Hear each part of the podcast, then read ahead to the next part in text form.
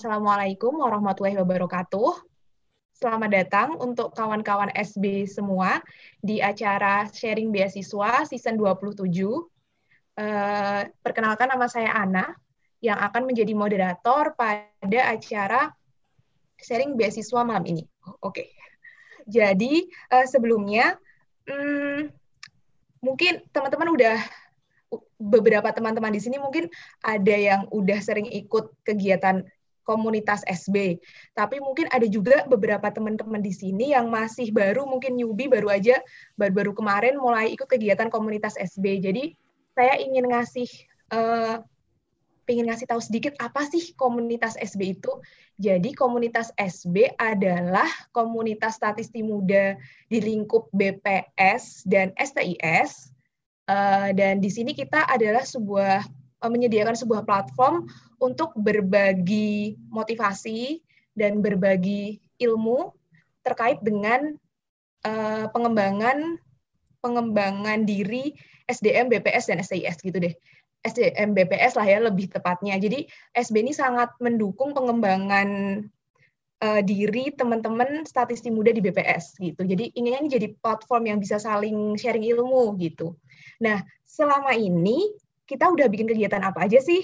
Jadi kita udah mengadakan 27 sharing beasiswa seperti ini. Cuman 26 sharing sebelumnya biasanya kita via ini, via WAG, WhatsApp group. Uh, tapi kali ini karena hasil masukan dari teman-teman semua juga, kayak tanya kalau live lebih enak nih, bisa ngomong langsung dan lain-lainnya. Nah, semoga di sini nanti ilmunya jadi lebih bisa tersampaikan dan bermanfaat buat teman-teman semua. Uh, selain itu kita juga udah pernah menerbit, menerbitkan buku. Ada buku namanya Saksa Cita. Uh, mungkin teman-teman di sini udah ada yang beli bukunya juga ya. Waktu itu kalau nggak salah kami hanya menerbitkan sekitar 500 buku. Jadi ya sangat limited edition. Nah buku itu isinya adalah kisah, tips and trick uh, teman-teman ASN BPS, wardi beasiswa, uh, penerima beasiswa, gimana perjuangannya, kisahnya, tips and triknya. Nah, semuanya ada di buku itu. Uh, jadi ada beasiswa dalam negeri, beasiswa luar juga ada di situ. Nah, kira-kira kalau teman-teman misalnya pingin bukunya dicetak lagi, mungkin bisa chat di, di kita dikasih tahu kalau emang pengen pada punya bukunya lagi. Maksudnya kalau ada yang pengen punya karena belum, bisa kasih tahu kita gitu. Uh, setelah itu kita juga Eh, selama ini kita udah tiga tahun berjalan dan di tahun ketiga kemarin tepat di, di tiga tahun kami berjalan kami mengadakan webinar. Webinar kerjasama sama YSEC atau Young Statistician Young Statistician uh, eh, YSI International Statistic Institute. Uh, dan acara tersebut dibuka langsung oleh Kepala Badan Pusat Statistik Indonesia Bapak Suharyanto Bapak Suharyanto, dan juga uh, narasumbernya adalah dari Polsat STIS dan dari Statistik Austria. Dan selain itu kita juga ada sesi paralel di webinar tersebut, ada enam sesi paralel. Semoga teman-teman yang kemarin ikut bisa mendapatkan ilmu dari situ. Gitu. Nah, oke okay deh, kayaknya udah panjang lebar banget saya ngomong.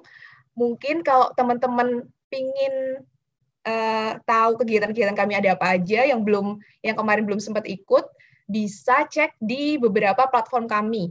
Ada di SoundCloud, ada podcast di SoundCloud, SBBPS, ada juga eh, rekaman-rekaman dari webinar kami, ada di YouTube kami, SBBPS, jangan lupa di-subscribe. Terus ada juga Instagram. Nah, kalau yang akun sosmed yang paling aktif nih kami Instagram. Jadi kalau ada kegiatan-kegiatan baru atau ada acara baru, kami pasti akan share di situ gitu. Terus yang terakhir adalah kami punya app SB yang bisa SBBPS, aplikasi SBBPS yang bisa di-download di Play Store. Di situ teman-teman bisa akses notula semua kegiatan sharing kami. Jadi yang uh, belum sempat ikut dan pengen baca notulanya, bisa cek di situ. Oke deh. Uh, kayaknya saya udah ambil banyak waktu. Langsung aja kita ke acara inti. Maaf ya Kak Yuli dan Elsa, promosi dulu nih. Ya, apa-apa. Terus selanjutnya ya, jadi hari ini kita kedatangan tamu dua orang dari badan dari Pusdikat BPS, yaitu ada Kak Yuli, Kak Yuli Cahyaningrum, AMD Estats Esos, dan Kak Elsa Huslijah STR Stat. Nah, dari dari gelarnya udah ketahuan deh kalau Kak Yuli, berarti ini lulusan AIS. Beliau lulusan AIS karena AMD Stat kan AIS ya Mbak ya? Jadul, jadul. Uh, iya jadul, jadul. Uh, jadul tapi mantep Mbak. Iya, lulus tahun saat Bedanya berapa dekade? Wah, sudah sama saya udah beda 16 tahun, Mbak. Waduh, Waduh. dua dekade yang lalu. Oke, jadi Mbak Kak Yuli ini adalah AIS angkatan 38, lulus tahun 1999. Kemudian beliau ditempatkan pertama di Palu, terus tahun 2000, kemudian tahun 2001 beliau pindah ke Kabupaten Bogor, BPS Kabupaten Bogor ya Mbak ya? Iya, betul. Terus, tapi di tahun 2002, beliau pindah kembali ke Palu, ke BPS Palu. Dan tahun 2007 baru beliau mutasi ke Pusdiklat sampai sekarang. Dan dari tahun 2009, Kak Yuli ini adalah yang memegang istilahnya perbeasiswaan per tugas belajaran di Pusdiklat sampai sekarang. Ya, jadi kalau kita ngundang Kak Yuli ini udah pas banget lah istilahnya gitu. Dan yang kedua adalah ada Kak Elsa Husrija, STL. Wah, ada mungkin yang oke okay, sip. Yang kedua adalah Kak Elsa, beliau ada beliau ini lulusan tahun 2018. Jadi kalau 2018 ini Polsat STIS ya. Iya, Mbak. Nah, beliau kemudian magang di akuntansi Biro Keuangan tahun 2018 dan tahun 2019 ditempatkan di Pusdiklat TU Rumah Tangga bareng Kak Yuli ya satu seksi ya. Satu satu bagian. Satu bagian. Oh ya, satu bagian. Oke. Okay. Nah, baik. Kira-kira itulah perkenalannya. Langsung aja kita masuk ke bagian materi tentang beasiswa APBN BPS dan beasiswa non APBN BPS. Nanti bagian beasiswa APBN BPS ini akan dijelaskan dikupas tuntas oleh Kak Yuli dan bagian beasiswa APB beasiswa non APBN BPS akan dikupas tuntas oleh Kak Else. Nah, buat teman-teman yang ada pertanyaan, bingung ah, masalah perbeasiswaan ini, utamanya tentang pendaftarannya yang via Pusdiklat ini gimana, boleh ditanyakan langsung di sli.do garis miring 44201. Oke, kira-kira itu aja dari saya. Langsung saya serahkan ke Kak Yuli dulu mungkin ya Kak ya. Oke. Oke, ya silahkan Kak Yuli untuk materinya. Wah, udah agak sabar nih. Oke, kita bahas tugas belajar S2 dan S3 sponsor APBN BPS. Uh, eh, jadi, teman-teman di BPS itu ada dua macam uh, tugas belajar yang uh, pembiayaannya. Ada yang dibiayai oleh full APBN BPS, ada yang non APBN BPS. Di sini saya menangani khusus untuk yang pembiayaan sponsor APBN BPS. Uh, selanjutnya untuk tahun anggaran 2020 ini BPS uh, memberikan uh, S2 15 program studi untuk teman-teman di tahun depan atau tahun-tahun berikutnya yang akan bersiap-siap ikut tugas belajar. Kurang lebih biasanya setiap tahun uh, prodinya sama atau bertambah. Uh, di tahun ini uh, dibuka 15 prodi, di UI ada 4 prodi untuk uh, jenjang S2, ekonomi kependudukan ketenaga kerjaan, ilmu ekonomi, psikologi, dan ilmu komputer baru tahun ini yang ilmu komputer. Di UNPAD ada statistik terapan. Di IPB ada dua prodi, ilmu ekonomi, statistik sains data, di ITS ada statistik, di ITB ada teknik informatika, dan selanjutnya bisa dibaca ya. Ada UGM, UNER, UNDIP, dan UNHAS juga baru tahun ini UNHAS dibuka untuk uh, hukum dan uh, peminatan ilmu kependudukan. Selanjutnya untuk program uh, S3 tahun ini untuk uh, lima jurusan yaitu uh, di UI, IPB, ITS, ITB, UGM. Uh, sekarang masuk ke syarat ya.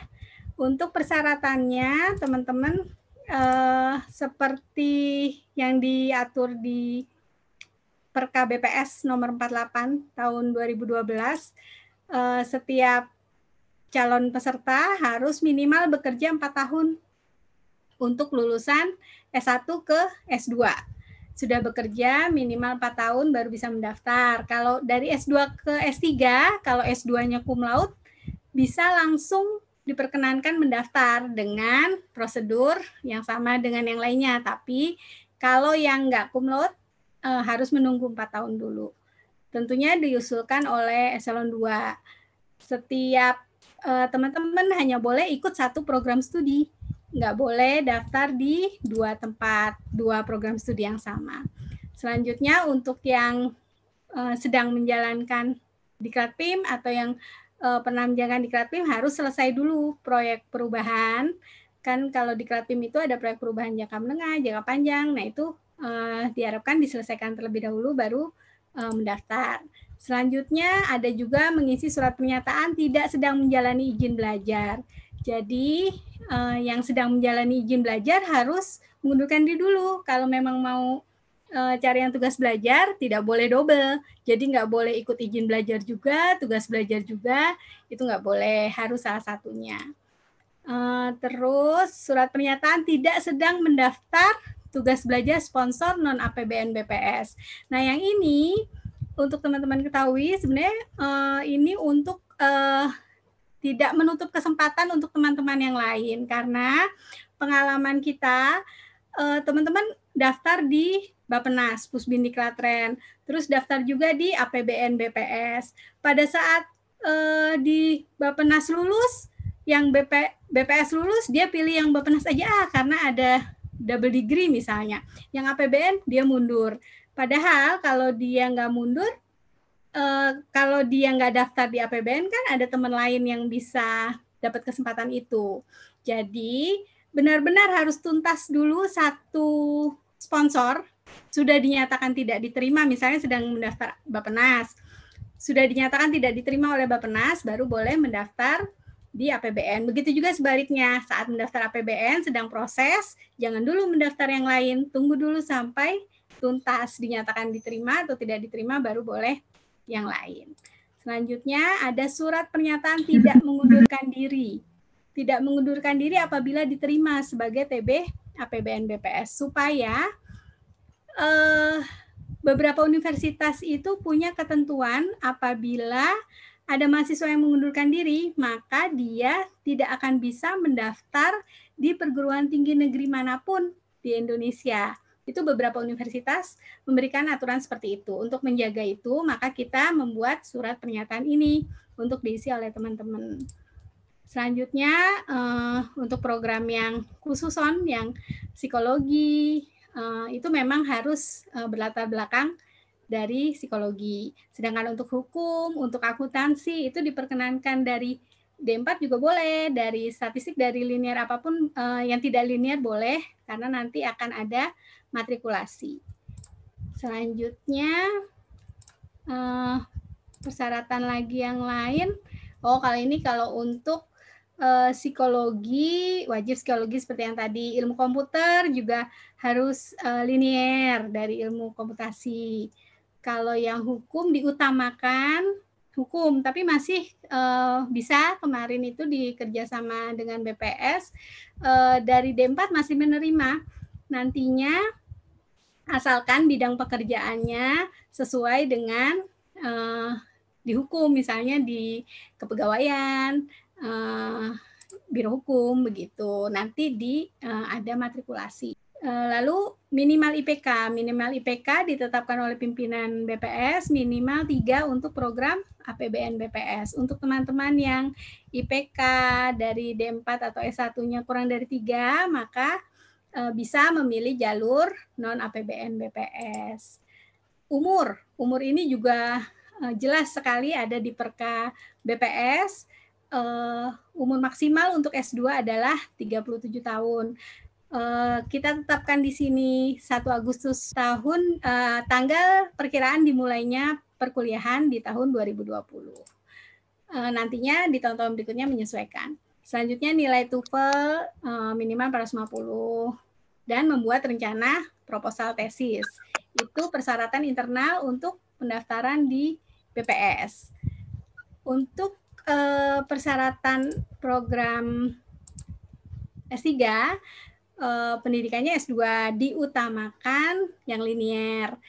Uh, tapi masih memungkinkan apabila teman-teman misalnya dari ekonomi terus meloncat ke ITB kalau memang bisa uh, mengikuti dan bisa uh, lolos lolos uh, ujian masuk diperkenankan uh, boleh IPK juga sama minimal 3 nah kalau umur untuk S3 teman-teman uh, maksimal 40 tahun pada uh, sama kayak tadi uh, perkiraan dimulainya perkuliahan jadi untuk yang masih muda-muda, ayo semangat.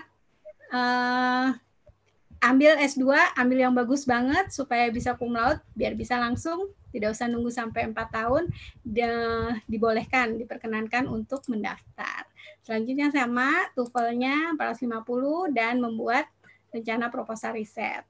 Ini bisa disiapkan teman-teman untuk yang eh, tahun-tahun uh, berikutnya akan mendaftar. Untuk persyaratan khusus lainnya, Hmm, yang ini. Untuk peserta tugas belajar wanita, dimohon untuk tidak hamil pada saat mendaftar dan pada saat masa pendidikan berlangsung.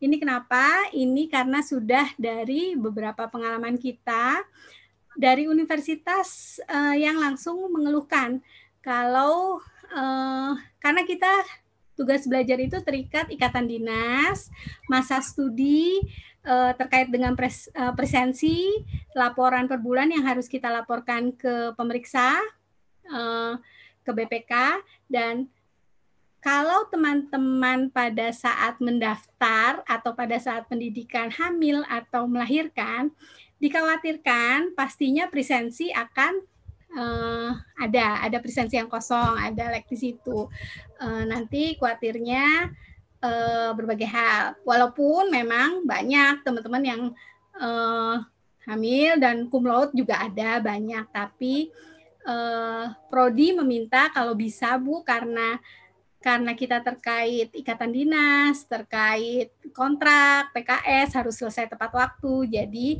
diharapkan uh, konsekuensinya seperti di Setisia tidak diperkenankan untuk hamil supaya uh, menunda dulu supaya uh, pendidikannya bisa lancar.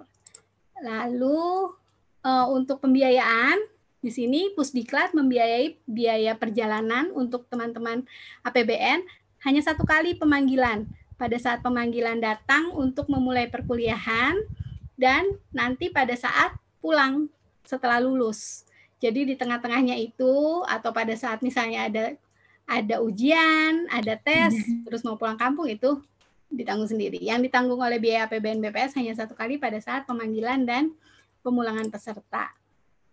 Terakhir, lulusan program tugas belajar diminta siap ditempatkan di mana pun sesuai dengan kebutuhan organisasi.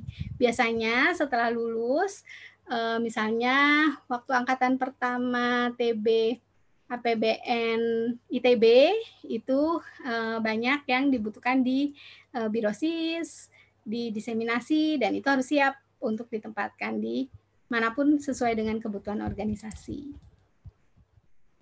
Sepertinya itu, kalau ada yang mau ditanyakan, boleh silakan.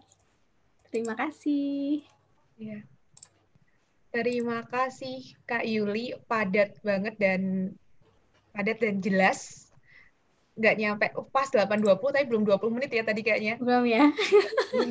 Nggak apa-apa. Nanti untuk pertanyaannya kita tunda dulu boleh Kak? Kita ya, langsung boleh. ke materi dari Kak Else. Ya.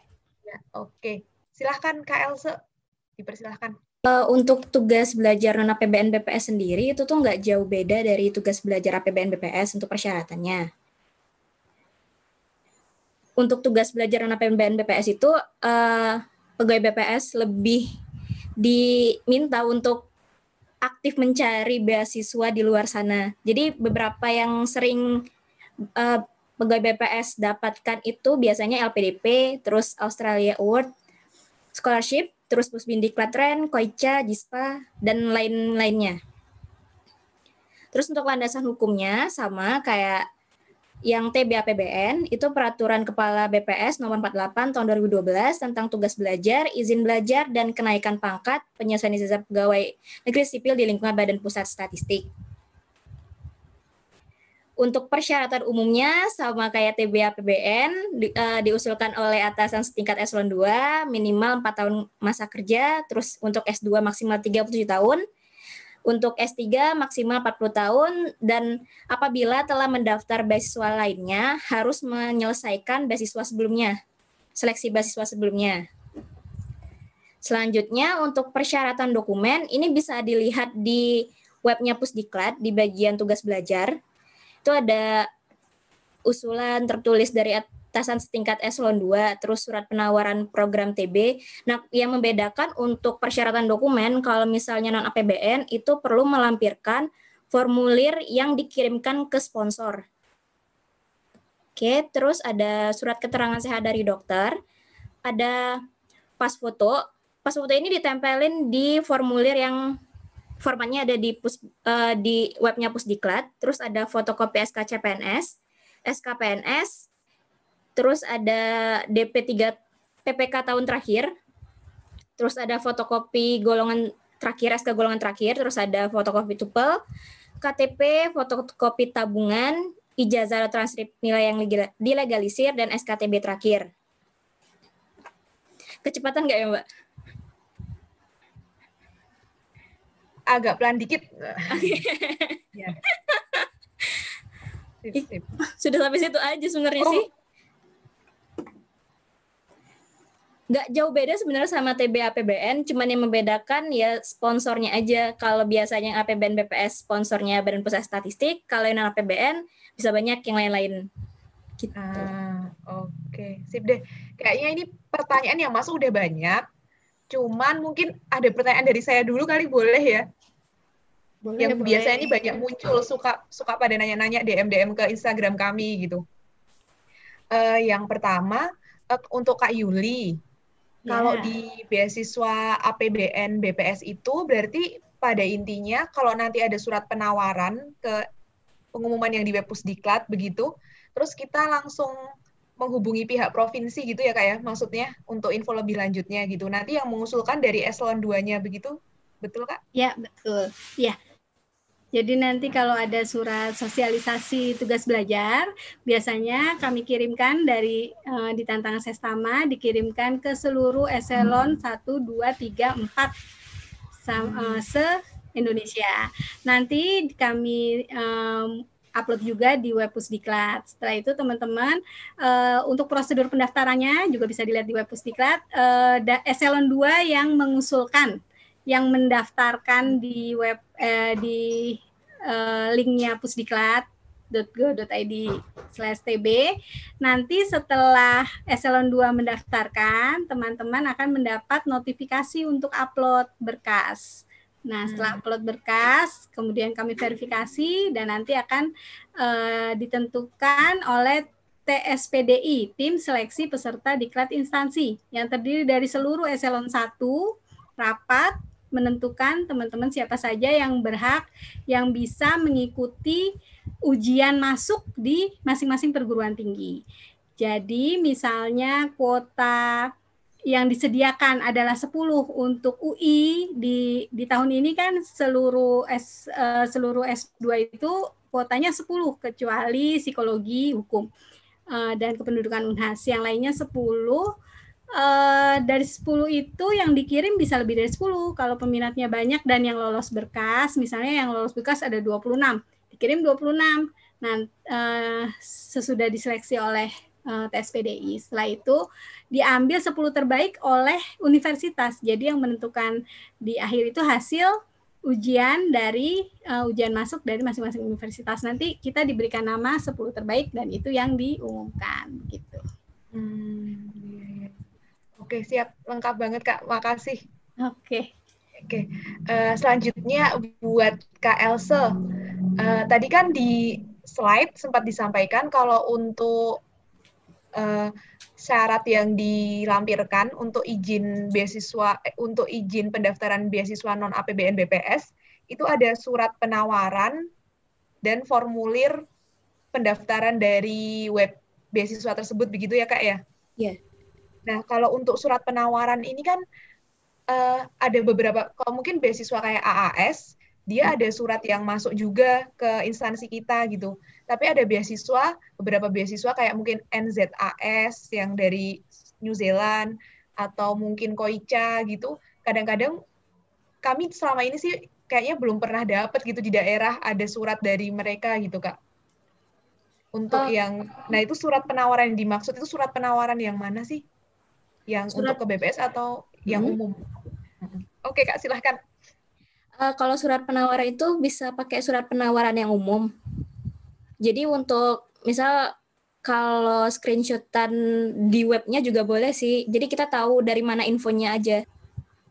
Jadi bukan nggak harus kayak kalau yang AS itu kan suka ada surat resminya gitu ya, bukan hmm. yang nggak harus seperti itu ya kak ya? Itu. Oh iya, oke oke, sip. Uh, iya Mbak Ana mau menambahkan info, ya.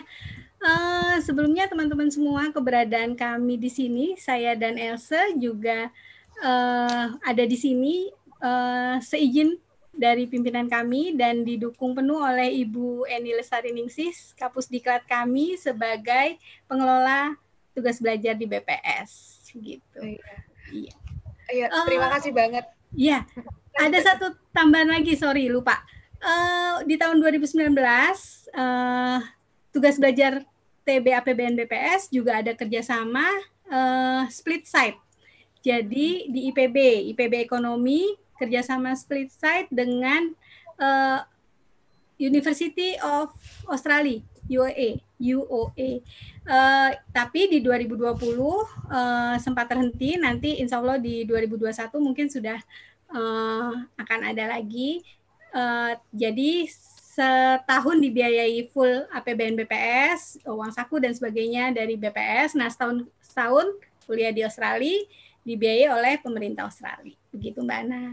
Iya, iya. Seperti yang tahun lalu itu ya, sama. Ya, ya sama dengan tahun lalu. Cuman tahun ini memang ada sedikit miss dari uh, eh, AS sehingga uh, terlewat dan uh, dari pihak AS menjanjikan di tahun depan insya Allah mudah-mudahan ada. Dari UNER juga kemarin sudah sempat menawarkan sih, tapi tinggal kita menunggu kerjasamanya begitu. Iya, terima kasih sekali Kak kepada Pusdiklat utamanya sudah boleh diadakan sharing ini gitu. Makasih ya. banget. Ya. ya nanti tolong sampaikan juga gitu Kak dari kami. Oke, iya nanti disampaikan Mbak. Oke, siap.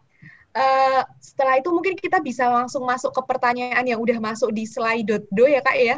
Ya, Ini ya. ada banyak banget pertanyaan. Bisa saya share screen aja kali ya Kak pertanyaannya. Ya, kan. Nah, ini kita mulai dari yang paling atas. Mungkin ada beberapa yang udah udah terjawab dari sesi kakak-kakak tadi, tapi ada beberapa yang kayaknya masih butuh pencerahan. Hmm.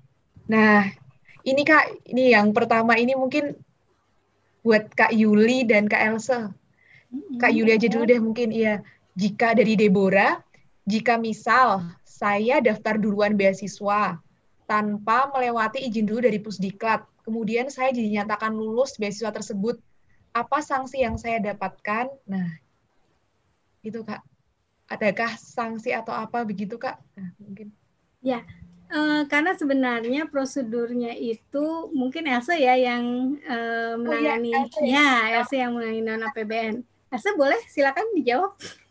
Ya, mungkin nanti kak uh, Ida silakan Elsa. Oke. okay. Jadi kalau misalnya tanpa melewati izin dulu dari Pusdiklat, sebenarnya kalau sanksi belum ada ya Mbak Yulia. Iya. Cuman uh, apa ya? Kalau dari segi administrasi, biasanya yang bentuknya seperti ini kadang kami dari pihak Pusdiklat tuh sering diburu-buru gitu. Jadi takutnya ketika mereka mendaftar uh, memberikan dokumen pendaftarannya dan ternyata mulai TB-nya sudah dekat, kami tidak bisa memenuhi untuk membuatkan SPTB uh, tepat waktu. Itu ya Mbak. Ya, uh, boleh nambahin ya? Boleh Mbak. Uh, ya, selain itu juga kami menjaga supaya teman-teman tetap harus prosedural karena apa pun yang TB dilalui itu harus berdasarkan persetujuan dari atasan, atasan langsung, atasan setingkat di atasnya dan sampai eselon 2. Jadi intinya teman-teman harus izin terlebih dahulu mau mendaftar apa pun, eh, sponsor cari sendiri, sponsor Pemda, sponsor apa tetap harus izin atasan karena nanti apa? Kita meninggalkan pekerjaan. Nah, untuk meninggalkan pekerjaan itu kita harus izin. Apakah diperkenankan, apakah instansi masih membutuhkan uh, kita? Masih masih sangat dibutuhkan dan belum bisa ditinggalkan pekerjaan itu. Dan kita harus uh, sesuai dengan prosedur. Jadi kalau sudah dapat izin atasan, kemudian kita harus melapor dulu ke Pusdiklat untuk apa? Untuk kita tracking. Karena kan tetap harus uh, dilihat apakah yang bersangkutan ada hukuman disiplin, ada uh, uh, ketimbangan lain, ada pertimbangan lain yang harus di ini. Uh, sanksinya uh, ada sih, sudah pernah ada, tapi memang belum ada tertulis. Tapi uh, ada yang ternyata tidak diperkenankan oleh uh, pimpinan dengan beberapa alasan. Mungkin sebelumnya dia pernah melakukan uh, hukuman disiplin, sedang menjalankan uh, sanksi atau apa pun. Jadi uh, memang harus harus prosedural sesuai dengan uh, kita sebagai PNS ya karena uh, nantinya akan meninggalkan pekerjaan uh, dan masih dapat hak uh, gaji dan sebagainya. Jadi memang nggak boleh melewati uh, prosedur itu. Begitu Mbak Ana. Ya, terima kasih. justru mah yang kalau prosedural gitu kan nanti kita nggak akan disulutkan ya di ujung ya. akan jadi lebih mudah ya. Ya, lebih ya. mudah arsipnya gitu. juga semua lebih mudah di di kami juga um, Mbak Elsa lebih uh, jadi ada jadwal. Jadi harus mengurus visanya harus mengurus SPTB harus jadi nggak bisa ujuk-ujuk oh, ini kami diterima ini besok mau berangkat ke Amerika harus ada. Ternyata ada COVID ada apa? Ya itu harus harus semua harus prosedural. Jadi pimpinan tahu semua tahu jadi lebih uh, lebih aman semuanya gitu ya teman-teman. Yang juga siap, yang ya. ditutup juga siap gitu ya istilahnya ya, kak ya. Yang ditinggalkan juga siap, sudah siap um, alih alih pekerjaan, sudah siap semua, pokoknya jadi lancar ya. Ikut ikut prosedur aja biar aman. Nah selanjutnya nih kak pertanyaannya agak mirip dari Anin Anonymous. Kalau beasiswa non APBN apakah memang ada peraturan tidak boleh mendaftarkan beasiswa lain sebelum pengumuman beasiswanya berakhir? Ya. Oh, ya, silahkan. Kak, ini non APBN mungkin ke Kak Elsa lagi ya. Nah, tadi. Sebenarnya kalau tertulis nggak ada ya Mbak Yulia. Sekarang harus isi juga ya. Uh, sedang tidak mendaftar. Iya, karena ada sur sebenarnya di salah satu persyaratan untuk beasiswanya BPS, maksudnya persyaratan hmm. untuk uh, legalisasi Mengikuti beasiswa. tugas belajar. Hmm. Surat pernyataan yang tidak tidak mendaftar sponsor lain itu. Dan itu ditandatangani di atas materai loh. Hmm. Itu nggak hanya untuk beasiswa BP, APBN BPS ya, tapi untuk non APBN juga ada. Yang tadi di slide Elsa juga ada kan ya untuk yeah. persyaratan tersebut begitu. Jadi ya. benar-benar harus karena dipilih. Kita pernah, iya, karena pengalaman kita pernah di moratorium oleh Pusbindi Klatren karena terlalu banyak pegawai BPS yang mengundurkan diri pada saat telah diterima dinyatakan diterima TB sponsor Pusbindi Klatren. Sehingga kita sempat waktu itu di uh, saya lupa tahun berapa di moratorium uh, penerimaan uh, beasiswa Bapenas tidak uh, mengirimkan undangan ke BPS dengan alasan pegawai BPS terlalu banyak yang mengundurkan diri. Jadi teman-teman, apabila teman-teman mengundurkan diri, teman-teman itu menutup kesempatan teman-teman yang lain. Teman-teman kalau nggak uh, mengundurkan, kalau dari awal sudah nggak daftar kan, ada teman lain yang bisa masuk. Dan di universitasnya juga, universitasnya harusnya menerima 20, ternyata ngundurin banyak, 5. Berkuranglah dia, seperti APBN misalnya, tidak terserap nanti anggaran, perjanjian kerjasama sudah dibuat, uh, jadi berkurang begitu. Jadi uh, ikuti saja alurnya, selesaikan dulu satu, selesai, baru boleh mendaftar yang lain. Satu sudah dinyatakan tidak diterima, jangan mendaftar ini yang ini juga ah, yang ini juga ah, yang ini juga ah. Nanti teman yang lain nggak kebagian gitu ya. Terima kasih Kak. Nah, mantap. Selanjutnya ada lagi Kak. Ini untuk ah untuk Kak Yuli. Ya, ini kayaknya lagi lagi pen, dia lagi ngikut sebagai peserta beasiswa APBN BPS nih. Mm-hmm. Oh, Kak, sebagai info, tadi saya sempat lihat di hasil kan sebelum teman-teman masuk ke grup itu kan ada mengisi form dulu ya sebelum biar bisa dapat link ke Zoom meeting ini.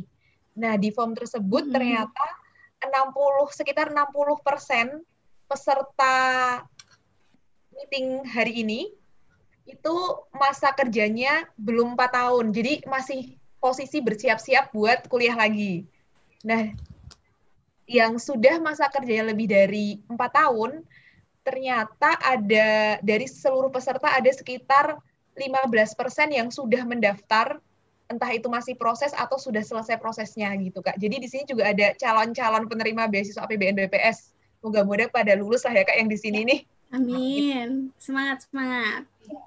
Terus ini pertanyaannya dari Anonymous, Anonymous kalau misalnya jumlah pelamar beasiswa APBN BPS lebih dari kuota, cut off-nya itu kira-kira seperti apa ya? Jadi untuk seleksi awalnya begitu, Kak?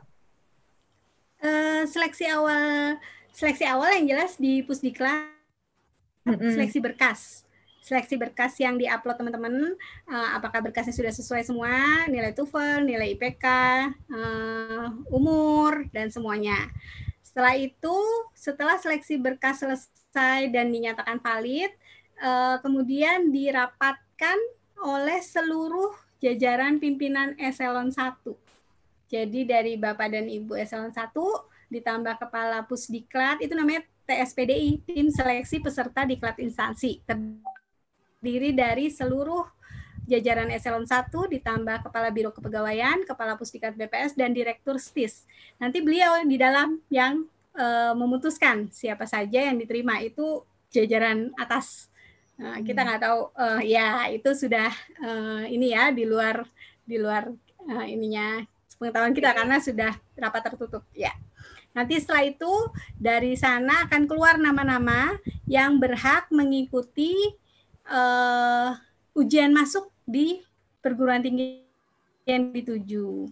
Nanti di perguruan tinggi akan ada seleksi, misalnya seperti uh, di IPB, seleksi uh, bagus semua hasilnya ternyata. Akhirnya mereka bikin uh, ujian lagi. Mbak ini kita bikin ujian lagi soalnya memang kalau peserta BPS uh, peserta TBBPS kalau wisuda itu paling banjir kumlot dari 20 peserta bisa 20 20-nya kumlot di UGM MKK kemarin terus di ITB juga dari 20 sempat 16 kumlot uh, akhirnya pada seleksi itu uh, dari prodi buat wawancara lagi, buat tes lagi supaya menyaring yang benar-benar sesuai dengan kuota yang kita minta. Misalnya kita minta dua, ya diambil dua yang terbaik.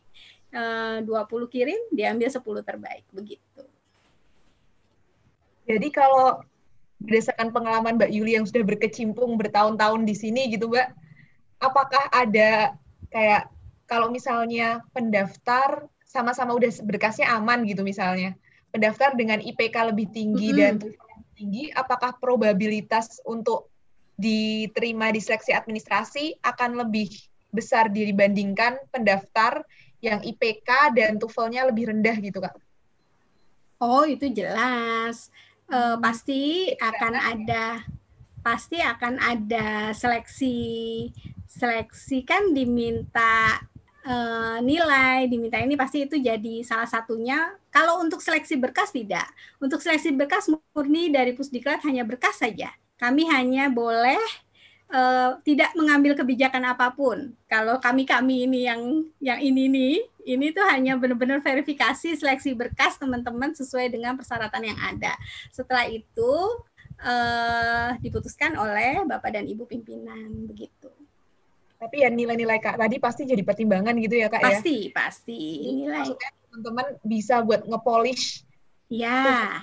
Gitu misalnya ya, apa ayo. Ya, ya betul. Kan ya Kak ya. Jadi ya. tulisannya dipolish gitu kan bisa gitu ya. Karena nantinya beberapa perguruan tinggi akan pakai TOEFL itu. uh, pada saat kita ngasih ke perguruan tinggi itu akan dipakai sebagai salah satu syarat syarat masuk ada beberapa universitas uh, Mbak udah ada tuvelnya mereka uh, kita dikirim dong dikirim nanti mereka juga itu buat seleksi di mereka tapi kita nggak tahu sistemnya kayak apa yang jelas mereka minta semua data yang dari kita termasuk data IPK, transkrip, dilihat semua, uh, semua dari universitas juga lihat. Jadi pasti ada, ada pasti ada, ada nilainya.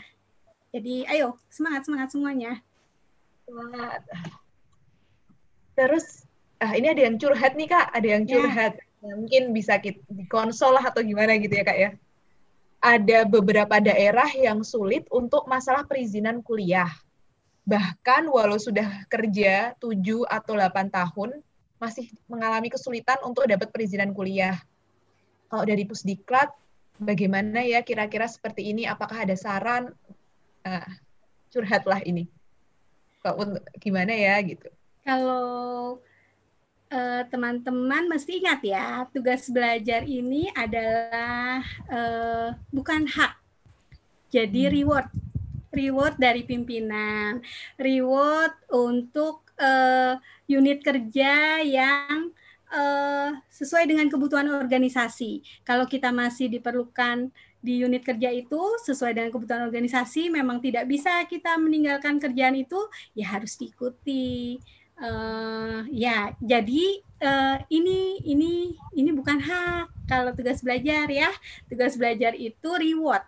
Oh, teman-teman kita tahu pasti teman-teman di daerah, oh, udah deh uh, kita juga pernah di daerah, oh kerjanya keren hebat tapi memang organisasi masih membutuhkan kita. Jadi kita memang harus masih berbakti dulu sama organisasi. Nanti pasti pasti ada waktunya. Uh, pasti pimpinan oh bijaksana sekali. Pasti sudah dipikirkan ini memang uh, uh, gilirannya ini dulu ini dulu ini dulu sudah sudah dibagi. Jadi ayo tetap semangat, tetap positif thinking sama pimpinan kita ya, karena kita pasti uh, masih dibutuhkan sekali oleh organisasi. Makanya belum boleh uh, belum boleh dulu untuk uh, tugas belajar itu. Nah, tapi nantinya pasti pasti boleh. Gitu ya Mbak Nah. Iya. Bener banget sih Mbak itu. Iya. Ini kayaknya mencerahkan hati banyak orang deh Kak ini. Iya. Jawaban ini bikin adem. Bikin adem jadi ya, bukan hak. Iya ya, jadi reward gitu. Mm karena yang tupoksi kita kan yang utama di kantor dulu. Di kantor dulu. Menyelesaikan apa yang memang kita dibutuhkan ya kita harus berbakti dulu sama nusa dan bangsa. Cie. Bener sih. Uh, uh. Okay. lanjut lagi. Ah ini uh, sebelum ke Elsa dulu deh nih gantian ke Elsa dulu. Mm. Nah, beasiswa non APBS apakah tetap menambah masa ikatan dinas? Tetap. Nah, nah tetap ya, tetap, tetap. nambah ya. Nah, kalau nambah kan tadi kayaknya belum dibicarain sekalian deh dikasih tahu teman-teman di sini menambahnya itu berapa tahun ya gitu. Kan kalau di STIS itu kan 8 tahun ya 2N plus 1 eh, 2N plus 1 ya. 2N plus 1. Nah, kalau misalnya ikut beasiswa non APBN BPS ataupun APBN BPS nambahnya ini berapa jadinya gitu hitungannya. Silahkan Elsa, boleh deh dijawab. Tetap 2N plus 1, Mbak. Untuk hmm. masa ikatan dinasnya. Oh, jadi yang misalnya kemarin belum selesai nanti ditambahkan gitu ya? Iya, Mbak. Nah, Berarti kalau S2 kan biasanya dua tahun, berarti jadi lima tahun nambahnya ya begitu? Iya betul, lima tahun. Lima tahun, ya. Nah, terus ini ketika kita lagi kuliah itu mengurangi masa ikatan dinas atau enggak nih? Kalau tugas dihitung? belajar, tugas belajar kan enggak dihitung, enggak enggak dihitung itu. Jadi di, oh iya. Nge-pause gitu ya, nge-pause masa ikatan dinas. Nge-pause, mm -mm. iya karena uh, kalau mungkin tadi teman-teman nanya kan yang biayain bukan BPS kok hmm. ikatan dinas Nah, karena karena pada saat tugas belajar teman-teman tetap mendapat gaji dari BPS. Hmm. Teman-teman bisa tugas belajar karena teman-teman bekerja di BPS. Makanya tetap mendapat ikatan dinas. Tetap kalau kan saya bukan dibiayain sama BPS, dibiayain sama luar BPS. Berarti boleh habis ini saya keluar dari BPS. Nggak bisa, tetap nanti akan kena tuntutan ganti rugi. Karena apa? Karena pada saat belajar, teman-teman diizinkan, yang mengizinkan tetap instansi masih sebagai pegawai BPS. Makanya masih dapat ikatan dinas, masih dapat kewajiban tuntutan ganti rugi kalau mau uh, tidak menyelesaikan ikatan dinas gitu. Jelas sekali lah ini berarti teman-teman insya Allah udah bisa merangkum ya intinya menambah ikatan dinas dan ketika kita tugas belajar itu mempaus gitu ya men, me, ikatan dinasnya jadi terpaus gitu ya kak ya jadi nggak terhitung di tahun kita belajar. Iya. Mm -hmm. yeah. Uh, kemudian pertanyaan selanjutnya mungkin untuk Kak Yuli gantian. Apakah masih tidak melanggar aturan ketika wah ini ini ini pertanyaannya untuk saya nih. Saya pas nih saya sekarang sudah tiga tahun masa kerja. Jadi kalau misalnya saya tiga tahun masa kerja, kemudian uh, saya udah mulai daftar beasiswa, kan nanti beasiswanya kan baru akan saya laksanakan di setelah empat tahun ya di tahun kelima saya bekerja. Kan sekarang baru tahun keempat tapi belum empat tahun. Nah, itu melanggar aturan nggak Kak kalau seperti itu? Jadi saya sudah mulai mendaftar dari sekarang. Kalau case-nya kayak gini tuh empat hmm, tahun. Jadi empat tahunnya kan saya saya ini empat tahunnya besok Desember Januari ya Kak ya Januari 2021. Nah kan kalau daftar sekarang kuliahnya nih nanti saya bakalan baru kuliah juga tahun 2021 kan ketika kuliah saya sudah empat tahun. Misalnya saya diizinkan oleh atasan sama diizinkan oleh eselon 2 apakah saya melanggar aturan pusdiklat begitu? Uh, sebenarnya bukan aturan pusdiklat, aturan dari Perka ya Elsa ya. Iya, ada Bu. di Perka. Ada di Perka BPS, peraturan kepala BPS. Pada saat mendaftar. Oh, pada saat mendaftar ya. Empat tahun pada saat mendaftar. Beasiswa. Jadi bukan pada saat bukan saat belajar. Iya, karena uh, ada kalau yang sponsor luar negeri kan ada PDT, ada uh, bahasa Inggris dulu enam bulan ah saya ikut bahasa Inggris dulu aja nih pas ini jadi pas pergi pas empat tahun oh tidak harus pada saat mendaftar itu sudah sudah menyelesaikan kewajibannya berbakti pada nusa dan bangsa. Oke. Okay. Saya ini baru bisa tahun depan ya kak ya. Yes. Semoga diizinkan wah. Lanjut lagi Hmm, nah ini Kak, mungkin ke Elsa, ke Elsa ya sekarang Elsa. Kak Elsa, apakah boleh mencari LO, LOE duluan, baru mengiris, eh mengurus izin daftar sekolah? Ini yang paling atas nih. Bolehkah mencari LOE hmm? duluan, baru mengurus izin daftar sekolah? Karena kan ada kayak misalnya mau ikut LPDP, ketika mau ikut LPDP itu kan kita bisa kan LO kita punya LOE dulu LOE dulu baru nanti kita cari beasiswanya gitu. Nah, ketika kita daftar unifnya itu kan kita nggak lagi mendaftar beasiswa ya sebenarnya cuma mendaftar unif. Nah, bolehkah itu dilakukan? Oh, oh ya tentu boleh ya kak ya. Tapi nanti kalau misalnya keterima terus nggak dibayarin tugas belajar, apakah harus dilaporkan ke pusdiklat? Mungkin itu deh pertanyaannya. Aduh, kok saya jadi bulat-bulat sendiri. Harus apakah harus dilaporkan? Gimana Elsa? Uh, pertanyaan ya. duluan, baru beasiswanya entaran, harus dilaporkan nggak nih ke pusdiklat? Begitu. Untuk pendaftaran sendiri kan semua prosedurnya harus didaftar, uh, dilaporkan ke pusdiklat ya. Hmm. Terus untuk mendaftar ke suatu universitas dan ke suatu jurusan juga harus persetujuan atasan kan ya. Kalau misalnya langsung main aja langsung oh ya udah aku daftar ke sana deh. Terus ntar pas sudah diterima ternyata nggak di apa nggak di approve sama atasan. Nanti impactnya ke diri sendiri juga. Hmm, jadi Ada tetap harus ya tetap semua harus uh, harus izin atasan dulu. Pak saya mau nyari LOE Pak saya mau nyari ini. Pak saya mau daftar ini. Tetap harus uh, izin atasan, lapor pusdiklat supaya bisa ditahu. Khawatirnya teman-teman belum uh, cukup waktu uh, berbaktinya belum cukup nih, belum cukup umur untuk nyari LOE. Nanti tiba-tiba dia diterima dan ternyata dia masih uh, terikat ikatan dinas, misalnya untuk ngambil S3 misalnya. Uh, S2 tidak cum laude, tapi cari dulu deh LOE-nya. Ternyata harus tahun itu berangkat. Tapi kan saya udah dapat, tapi kan ini.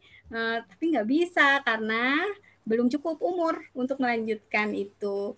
Uh, maksudnya melapor supaya bisa dilihat uh, kronologisnya teman-teman semua uh, secara persyaratan apakah sudah memenuhi atau belum. Uh, jadi sebaiknya semua lapor saja supaya tidak ada cerita lagi yang lain begitu. Biar lancar semuanya. Biar lancar ya Kak intinya. Biar betul, lancar. Mantap jiwa biar lancar. Nah, Terus ada lagi ini pertanyaan selanjutnya. Apakah BPS nah, BPS mengizinkan pegawainya mengikuti program fast track? Jadi yang S2, S3 itu jadi satu program ketika lulus langsung S3 begitu. Wah, ini ditanyakan uh, Kak Yuli mungkin Kak, silahkan.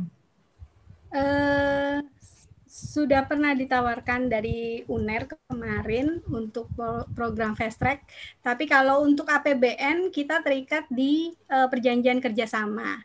Perjanjian kerjasama bentuknya seperti apa? Perjanjian kerjasamanya hanya untuk S2, ya untuk S2 tidak bisa lanjut S3.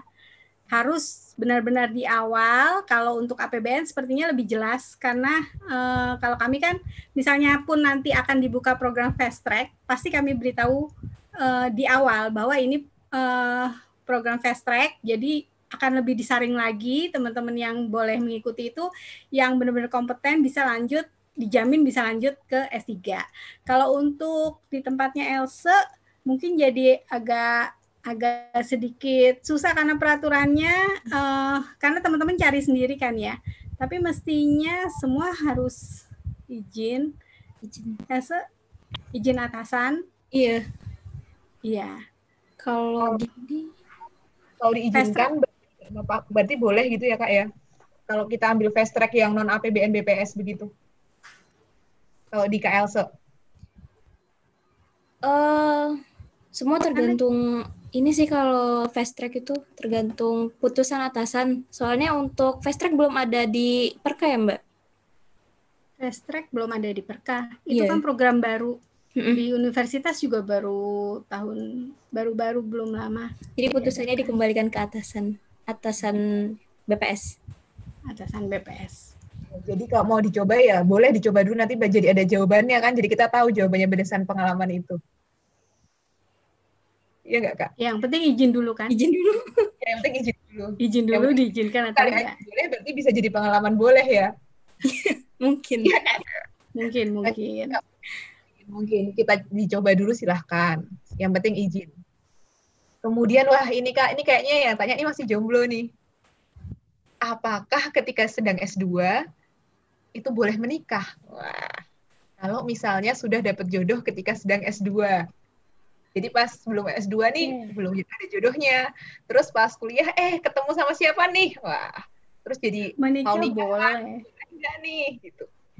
Gimana, banyak Kak? kok teman-teman banyak teman-teman yang uh, menikah pada saat ada ada nggak banyak sih ada yang menikah pada saat S2 yang penting itu untuk yang wanita uh, ditunda dulu kehamilannya sebagai konsekuensi uh, kita menerima uh, tugas belajar uh, konsekuensi di SPPB konsekuensi masa studi uh, begitu kalau untuk menikah boleh boleh ya kak boleh ya? kan nggak ngarang iya. Uh, kalau di non APBN BPS boleh sih asal kalau misalnya contoh di Pusbin di Klatren Bapenas itu dia nggak boleh ngambil cuti akademis. Jadi kalau misalnya mau nikahnya ya. satu minggu aja terus nggak ada honeymoon dan teman-teman nggak apa sih. Betul betul. Semua terkait presensi. Mm -mm. Ya dipilih pas lagi ini aja, pas lagi kenaikan semester. bisa bisa bisa. Oke. Terus Oh, ini tadi udah kita bahas nih Kak. Kalau misalkan S2 terus cum laude tanpa menunggu empat tahun bisa langsung daftar S3. Oh, kalau di APBN BPS bisa ya Kak ya? Kalau S2 kumlot bisa langsung ambil S3. Tanpa dengan seizin pimpinan ya? Ya, dengan seizin pimpinan bisa langsung ambil S3. Nah, kalau non APBN BPS gimana nih Elsa? Boleh juga atau enggak dengan seizin pimpinan? Misalnya dia S2-nya kumlot, boleh enggak lanjut langsung S3? Sama dengan APBN BPS sih, boleh tapi biasanya harus pulang dulu ya Mbak Yuli ya? Iya. Baru berangkat lagi. Iya. Hmm, pulang dulu melapor, terus kalau diizinkan, hmm. dapat boleh berangkat lagi. Harus laporan selesai dulu, diaktifkan, baru lanjut Nanti lagi. belajarkan lagi gitu ya. Oke, siap. Selanjutnya, oh Nah, ini Kak, ada pertanyaan dari Dini. Wah, akhirnya ada namanya nih dari tadi anonymous. Akhirnya ada namanya dari Kak Dini. Bagaimana prosedur tesnya untuk APBN BPS nih sepertinya karena ditanyakan di sini ya. Untuk Kak Yuli, bagaimana prosedur tes karena saat ini masih dalam kondisi pandemi, apakah akan dilaksanakan online atau off offline begitu? Lalu kapan sih perkiraan tesnya begitu? Uh, untuk APBN BPS kita sebenarnya ikut jalur reguler. Jadi sama dengan jalur teman-teman lain yang mendaftar di universitas tersebut. Jadi semuanya bisa dilihat di website masing-masing universitas. Untuk saat ini informasi dari masing-masing prodi uh, karena masih pandemi kemungkinan uh, tesnya masih online, tapi itu juga masih tentatif. Semua menunggu keputusan pemerintah. Untuk pastinya mungkin teman-teman bisa langsung cek di websitenya masing-masing karena kita semua seperti UI uh, eh, ikutnya simak UI, simak biasa UI. Nah untuk tahun ini memang simak UI dilaksanakan online. Simak UI rencananya online ada di websitenya UI. Untuk universitas lain juga masih masih online infonya. Perkiraan tesnya beda-beda ya, bisa dilihat di website masing-masing begitu. Jadi masih menunggu nanti gimana keadaannya ya, ikut unifnya aja gitu ya kak ya? Iya, sementara sudah dicantumkan sih untuk tanggal-tanggal tesnya masih online. Kalau teman-teman mau cek boleh cek karena kita nggak pakai jalur khusus. Ikut simak-simak, ikut bareng dengan uh, teman-teman dari umum. Nanti diambil yang terbaik begitu. Nah, dari situ saya mau jadi muncul pertanyaan nih kak. Hmm. Kalau untuk tes masuk universitasnya, misalnya SIMAK UI atau ujian masuk universitas lain, itu uh, dari pendaftar ini mandiri atau ada dari kantor begitu ya kak ya? Ya, untuk APBN uh, eh, boleh APBN. mendaftar ya untuk APBN BPS uh, diperkenankan mendaftar ke masing-masing universitas berdasarkan informasi dari Pusdiklat. Jadi apabila sudah ada uh, pengumuman diterima siapa saja yang berhak mengikuti tes nanti uh, kita biasanya uh, kami buat grup untuk supaya lebih cepat komunikasinya. Grup UI uh, eh, ya tanggal segini teman-teman serentak daftar. Uh, untuk grup Unpad biasanya juga uh, seperti itu. Kita uh, ada beberapa universitas yang kita berikan nama dulu ke uh, universitas yang bersangkutan uh, supaya lebih cepat uh, ini dari BPS semua. Nanti uh, mereka sama tetap mandiri dulu. Nanti pembiayaan uh, untuk biaya pendaftaran dan sebagainya reimburse ke Pusdiklat bagi yang dinyatakan lulus nantinya oh. begitu. Jadi yang dinyatakan lulus nanti di reimburse begitu ya kak ya? Iya, karena kalau biaya APBN BPS itu sudah termasuk dari biaya pendaftaran uh, sesuai dengan POK sih Mbak. Jadi di POK itu ada biaya pendaftaran, uh, biaya transport pada saat mulai kuliah itu juga nanti untuk yang lulus tapi uh, misalnya wawancaranya offline mesti datang biaya sendiri. Nanti kalau yang sudah dinyatakan lulus uh, kalau untuk biaya datang hanya nanti pada saat diterima sebagai mahasiswa. Begitu. Jadi kalau misalnya simak UI-nya nggak ada di daerahnya yang bersangkutan harus ke daerah lain itu juga biaya sendiri ya transportnya itu ya kak ya? Iya, kalau simak UI yang tahun lalu bisa pilih daerah terdekat Misalnya hmm. di Medan itu ada ikutnya yang di Medan. Itu. Tapi ya tetap e, berkoordinasi dengan Pusdiklat. Nanti kita ada koordinator dari masing-masing prodi yang mengawal teman-teman semua. Jadi nggak lepas sendiri-sendiri gitu. Tapi pada saat mendaftarnya uh, dikoordinir dari Pusdiklat. Nanti selalu dibimbing lah ya sama Pusdiklat nih teman-teman nggak akan dibiarkan jadi ke mana-mana sendiri gitu ya kak ya. Sampai sampai lulus masih berhubungan terus sama Pusdiklat BPS. Mantap jiwa. Mantap jiwa. Jadi asik banget nih KPBN BPS. Nah, terus wah ada nih Kak yang like banyak berarti perlu kita tanyakan. Gantian ke Kak Elsa deh. Untuk TGR bertambah ya setelah lulus S2. Oh, sepertinya ya iya ya Kak ya. Kata nambah tuh. Iya. Berapa ya? Waduh, ada yang mulai nanya-nanya. Sekolah dulu. Gimana ya Kak Elsa? Silahkan. Untuk TGR bertambah ya setelah lulus S2, pasti bertambah.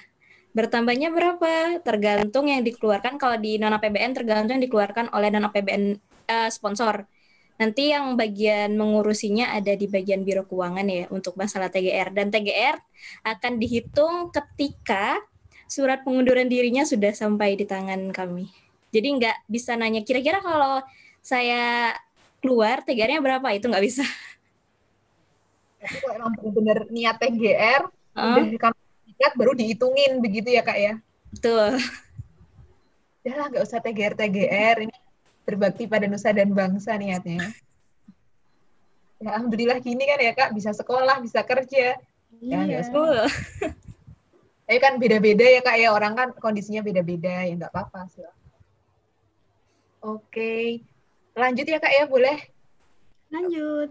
Hmm. Wah, ini agak kompetitif nih sepertinya.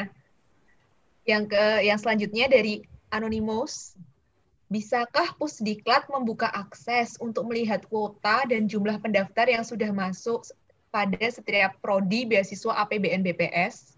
Jadi kami ada pertimbangan nih untuk memilih. Silahkan Kak Yuli nih. Monggo. Untuk membuka akses melihat kuota, dari sebenarnya kami berikan informasi kayak kemarin pendaftarnya baru sedikit langsung kita buatkan surat supaya hmm. teman-teman uh, ini loh teman-teman yang belum memenuhi kuotanya gitu. Uh, kita selalu uh, kasih perkembangan sih uh, untuk yang APBN BPS jadi sampai kemarin itu karena dilihat oh ternyata peminat uh, ITB mungkin agak uh, sepi karena syarat uh, eh, TPA dan ini ternyata ada kebijakan dari universitas uh, eh, TPA dan TOEFL bisa menyusul karena masa pandemi. Di masa pandemi ini banyak sekali kelonggaran dan itu kita berikan informasi langsung kepada teman-teman melalui surat resmi dari pimpinan termasuk jumlah kuota kita buatkan tabel tabel lengkap uh, universitas sampai jumlah pendaftar uh, di bulan di beberapa minggu setelah dibuka ya kemarin ada surat begitu. Tapi untuk akses setiap saat sepertinya uh, nanti ya menunggu kebijakan pimpinan. Ya karena khawatirnya bisa membuka yang lain. begitu. Sementara secara berkala sudah ada ya kak ya, sudah. tapi kan dari kita juga udah dapat. Selalu diinformasikan semua perkembangan ya. Terima kasih Kak Yuli. Uh, so iya. Wah ini gantian ke Kak Elsa nih. Ini bisa dua-duanya jadi Kak Elsa aja gantian karena barusan Kak hmm. Yuli. Apa yang menjadi pertimbangan BPS sehingga kalau mau apply beasiswa nih harus empat tahun masa kerja? Padahal kan kalau kementerian lembaga lain aturannya ada yang cuma dua tahun masa kerja nih. Gimana nih Kak Elsa? Wah. Ini kayaknya sudah tercantum di Perka BPS ya. Hmm. Jadi sejarahnya kenapa empat tahun? Jujur saya sebagai anak yang baru menetas belum tahu. Kalau Mbak Yuli Mbak ada tahu sejarahnya?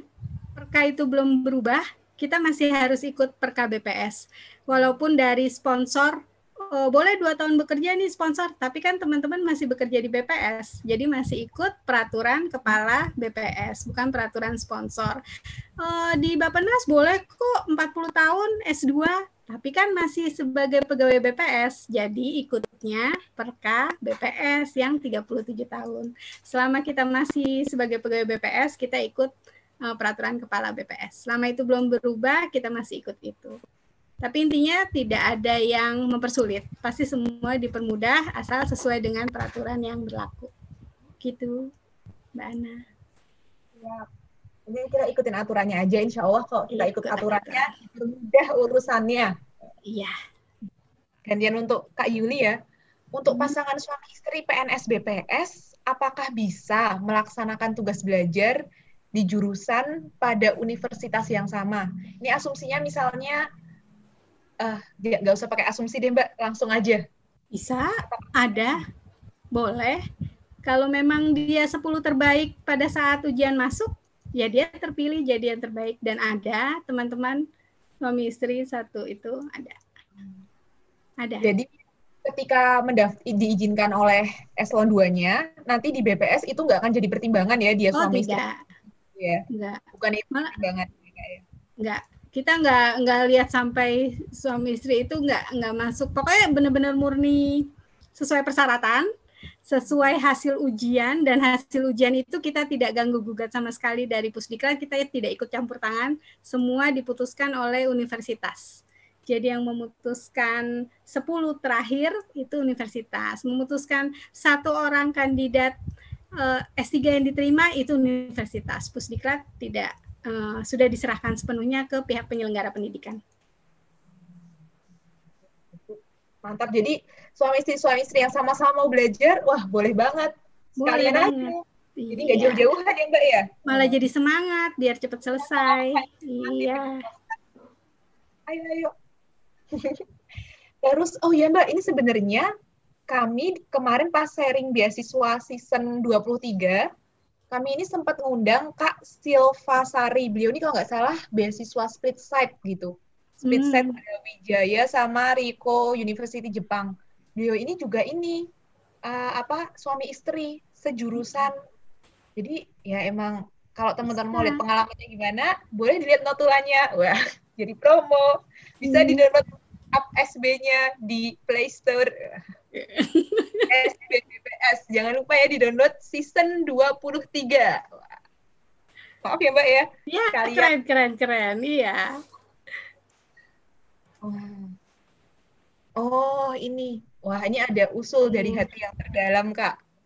Bu Yuli, dari Kak Andre ini. Dia sampai nggak an anonymous. Dia langsung ngasih tahu namanya. Dari Kak Andre, Bu Yuli, Usdiklat usul ngasih usulan dong umur saat pendaftaran S2 dan S3 ditambah menyesuaikan dengan program beasiswa yang ada. BPS umurnya terlalu singkat sedangkan kuota terbatas. Iya, tapi kita masih harus ikut Perka BPS nomor 48 tahun 2012, teman-teman. Kalau Perka BPS-nya belum diganti, kita belum berani melakukan uh, semua kebijakan itu karena tetap uh, harus ikut aturan. Kita harus ikut prosedurnya. Ya. Oke, kita lanjut ya. Ke KLC deh. Kenapa surat penawaran beasiswa di kabupaten saya tidak ada di email kantor? Saya malah dapat beasiswa dari teman saya yang provinsi. Wah, mohon penjelasannya. Cek-cek di, silakan KLC. Untuk mungkin ya permasalahan yang surat penawaran beasiswa nggak sampai ke email provinsinya atau email kantornya Atau itu kan kita ini. ngirim lewat email dan langsung ke apa sih itu namanya mbak? Yang yang grup. Grup. Ya grup grup email silver bronze. Jadi hmm. tidak ada yang terlewat mestinya. Ya harusnya. Harusnya tidak ada yang terlewat. Kita pakai yang gold metal bronze silver, silver jadi pasti harusnya aman ya kak ya. Harusnya dan, semua dapat. Dan sebenarnya teman-teman juga bisa kepoin di, di web Pusdiklat. Karena Betul. selalu saya lihat selalu update kok. Pasti kalau ada email dari Pusdiklat itu di eh, eh, di websitenya pasti ada. Mm -mm. Itu pasti ada di websitenya. Tenang aja.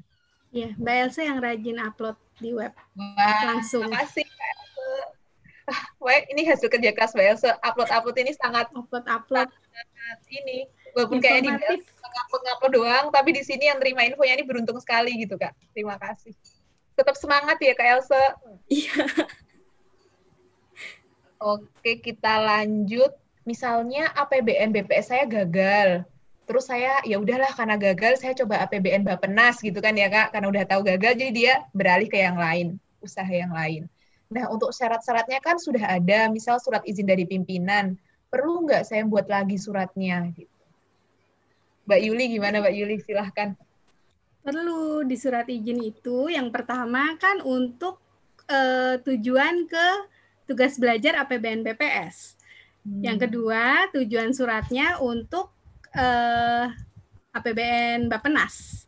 Jadi pasti beda formulirnya. Tujuan universitasnya beda, tujuan prodinya beda, sponsornya beda. Jadi semua persyaratan ya harus dibuat dibuat ulang supaya pimpinan tahu oh uh, kamu ikutnya bukan yang APBN, oh ikutnya yang non APBN oh ikutnya yang double degree nanti uh, ternyata ada yang uh, satu tahun di sini satu tahun di sana itu semua pimpinan harus tahu dan uh, pastinya redaksi suratnya beda isi isi suratnya. Jadi memang harus buat. Baru lagi ya kak ya? Ya. Ya Mbak mau ditambahkan sama sih mbak surat pernyataan juga ada tulisannya loh itu non APBN BPS atau PBN BPS jadi emang setiap formulirnya itu ada keterangan dia mendaftarnya di sponsor apa. Jadi pasti harus diganti. Jadi emang ya harus diulang lagi gitu ya. Tapi yeah. insya Allah semua usaha ini akan terbayar kok gitu. Ya, amin. Usaha tidak mengkhianati hasil. Betul. Oke, oh ini ini agak agak teknis Kak pertanyaannya uh, mungkin karena ini non APBN BPS ke KLC ya dari Mei dari Munte. Hmm. Bagaimana perizinan bagi perkuliahan luar negeri yang akan mulai di September dengan skema perkuliahan online? Apakah SPTB tetap dapat diusulkan? Dokumen pendukung seperti apa yang harus dilampirkan atau dikirimkan? Silahkan Kak Elsa uh, apakah SPTB tetap dapat diusulkan? Tetap dapat diusulkan. Dokumen pendukungnya ini untuk non APBN BPS kalau misalnya sebelumnya sudah mendaftaran kan. Nah, itu step selanjutnya menunggu hasil. Ketika di uh, ketika dibilang lulus, dia perlu melengkapi tiga tiga dokumen, jenis dokumen. Letter of acceptance dari universitas, terus abis itu letter of guarantee dari sponsor sama letter of sponsorship Nah, yang letter of LS sama LOG itu um, mencantumkan rincian biaya yang dikeluarkan oleh sponsornya dan menyatakan yang bersangkutan lulus di sponsor dan universitas tersebut. Jadi ada tetap jadi hal, hal tadi yang Kak Elsa sampaikan itu yang harus dikirimkan gitu ya Kak ya? Iya. Oke. Nah, tapi mungkin ini kan ada teman-teman yang kan 60% teman-teman nih belum 4 tahun. Jadi mungkin juga masih agak rancu dengan istilah-istilah yang ada. SPTB itu apa sih, Kak? Lah, boleh nggak diterangkan? Singkatan Jadi, apa ya gitu. Kayak mungkin Pak Mei dari Munte emang udah udah paham banget nih. Mungkin yang lain biar terliterasi kan. Silahkan. Kak Elsa, boleh lah ditambahin lagi. Jadi kadang orang uh, itu ya, apa namanya antara SPTB sama SKTB masih sering kebalik. Jadi kalau SPTB itu itu adalah surat perjanjian tugas belajar yang mengeluarkan adalah Pusdiklat. Nah, habis itu setelah SPTB selesai ditandatangani, selesai diurus, nanti dari Pusdiklat akan mengirimkan permintaan pembuatan surat keterangan tugas belajar SKTB ke Biro Kepegawaian. Gitu.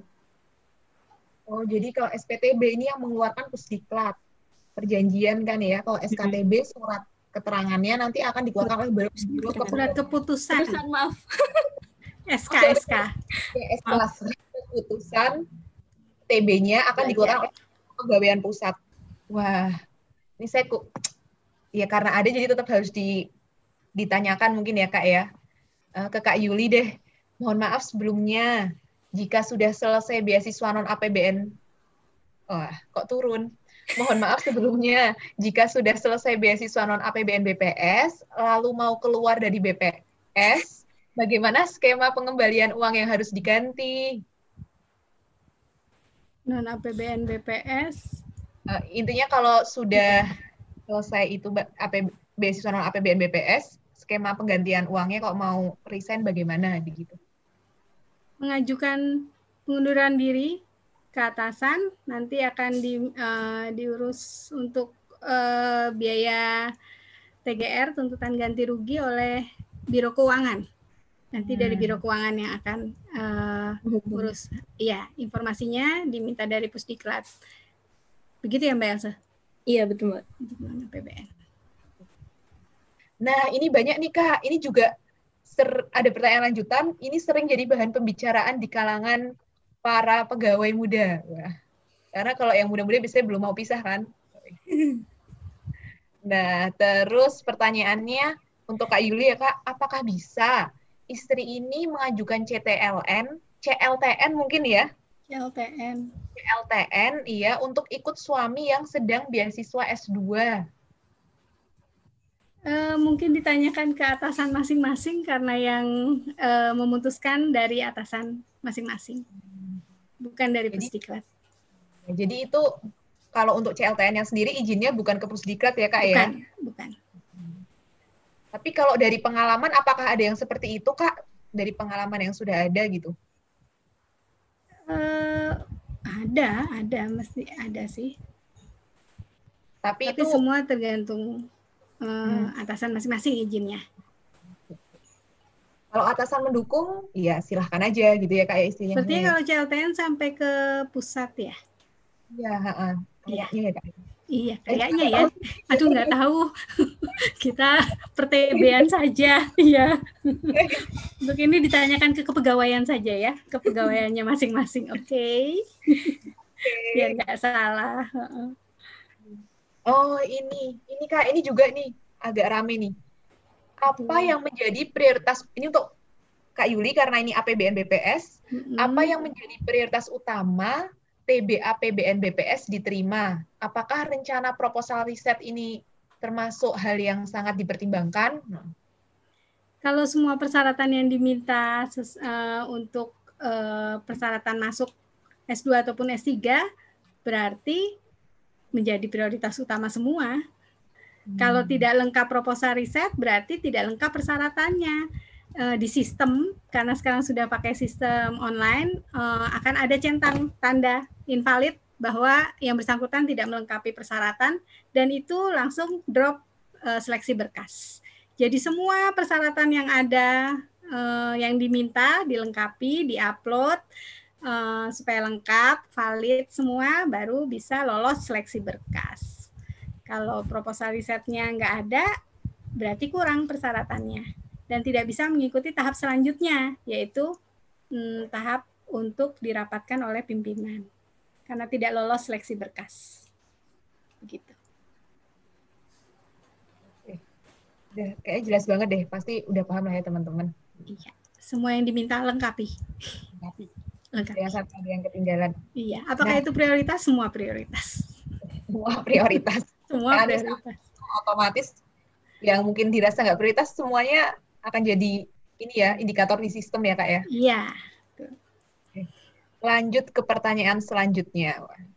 Untuk KLC ya kak ya boleh. Nah ini apabila UARDI harus menjalani PDT atau Pre-Departure Training atau EAP persiapan bahasa selama enam bulan, apakah saat itu statusnya sudah tugas belajar atau hanya penugasan saja?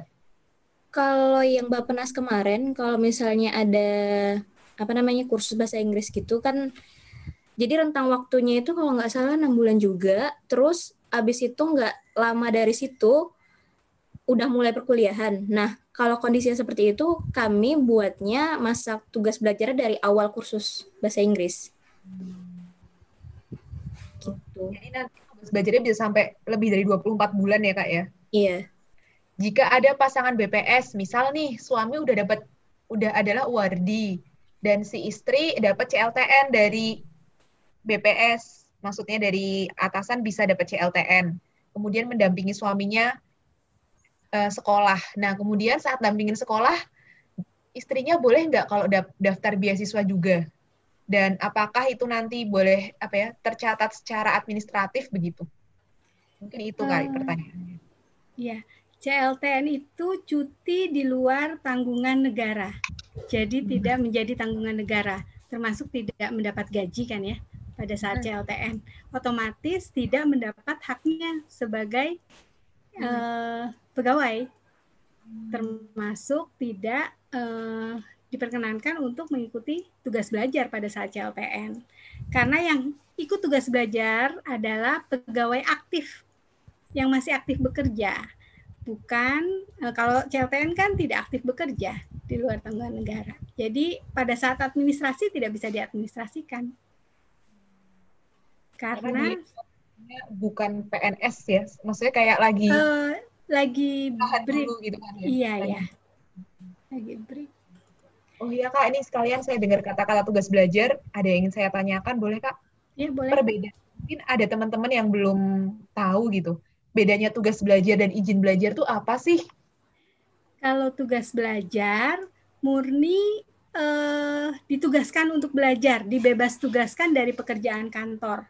Jadi eh, tugas belajar benar-benar nggak boleh melakukan pekerjaan eh, tidak dibebas tugaskan dari pekerjaan kantor benar-benar hanya untuk belajar. Sedangkan izin belajar adalah uh, perkuliahan jadwalnya harus di luar jam kantor, tidak mengganggu uh, jam kantor dan tidak dibiayai oleh sponsor.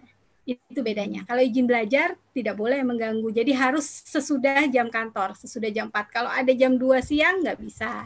Kalau ada uh, jam 4 teng nggak bisa. Kan kita keluar dari kantor jam 4, harus ada jeda perjalanan dan sebagainya. Jadi pada saat mengajukan izin belajar harus uh, mengajukan jadwal jadwal perkuliahan. Gitu. Nanti dilihat jadwalnya benar-benar tidak mengganggu pekerjaan kantor. Hmm. begitu. Oke, jadi bedanya kalau tugas belajar itu benar-benar dibebas tugaskan jadi jadi anak kuliahan seutuhnya ya, ya. tapi kalau izin belajar dia kuliah Harus. sambil kerja. Ya. Ya kak ya. Tapi kuliahnya nggak boleh ganggu jam kerja. Nggak boleh sama sekali. ya kak ya? Ya, ya. betul Nah, kemudian, wah ini ada soal cerita. Aduh, saya pusing. Untuk Kak Elsa deh, soal cerita. Suami dan istri bekerja di BPS Kabupaten Z. Apakah bisa istri dipindah tugaskan di BPS Kota X, di mana suaminya dapat beasiswa kuliah di Kota X, biar nanti istrinya nggak CLTN gitu. Jadi kayak zaman dulu mungkin pegawai titipan. Apakah boleh seperti itu? Bagaimana Kak Elsa? Untuk pegawai titipan ini udah nggak boleh lagi ya Mbak Yuli ya? Ya, sudah tidak ada. Jadi kalau mau pindah, ah. statusnya pindah kerja. Jadi harus mutasi ya, udah nggak ada pegawai-pegawai titipan lagi ya Mbak ya? Sudah oh. tidak ada. Oke, udah langsung terjawab jelas. Oh, ada lagi nih Kak, karena kita tadi ngomongin izin belajar. Jika kita izin belajar, juga akan menambah, ah, jika kita izin belajar, apakah juga akan menambah masa ikatan dinas seperti tugas belajar boleh Mbak Yuli diterangkan ini, wah, ya. kalau izin belajar menambah tugas ikatan dinas nggak gitu? Tidak, karena kan kita tetap bekerja. Izin hmm. belajar di luar jam kantor, jadi tidak ada oh, tambahan ikatan dinas atau apa pun karena pembiayaan sendiri, terus di luar jam kantor tidak mengganggu pekerjaan kantor. Aturan untuk izin belajar ada di web Pusdiklat. Uh, aturannya harus di luar jam kantor, bukan perkuliahan Sabtu Minggu, sesuai peraturan dikti.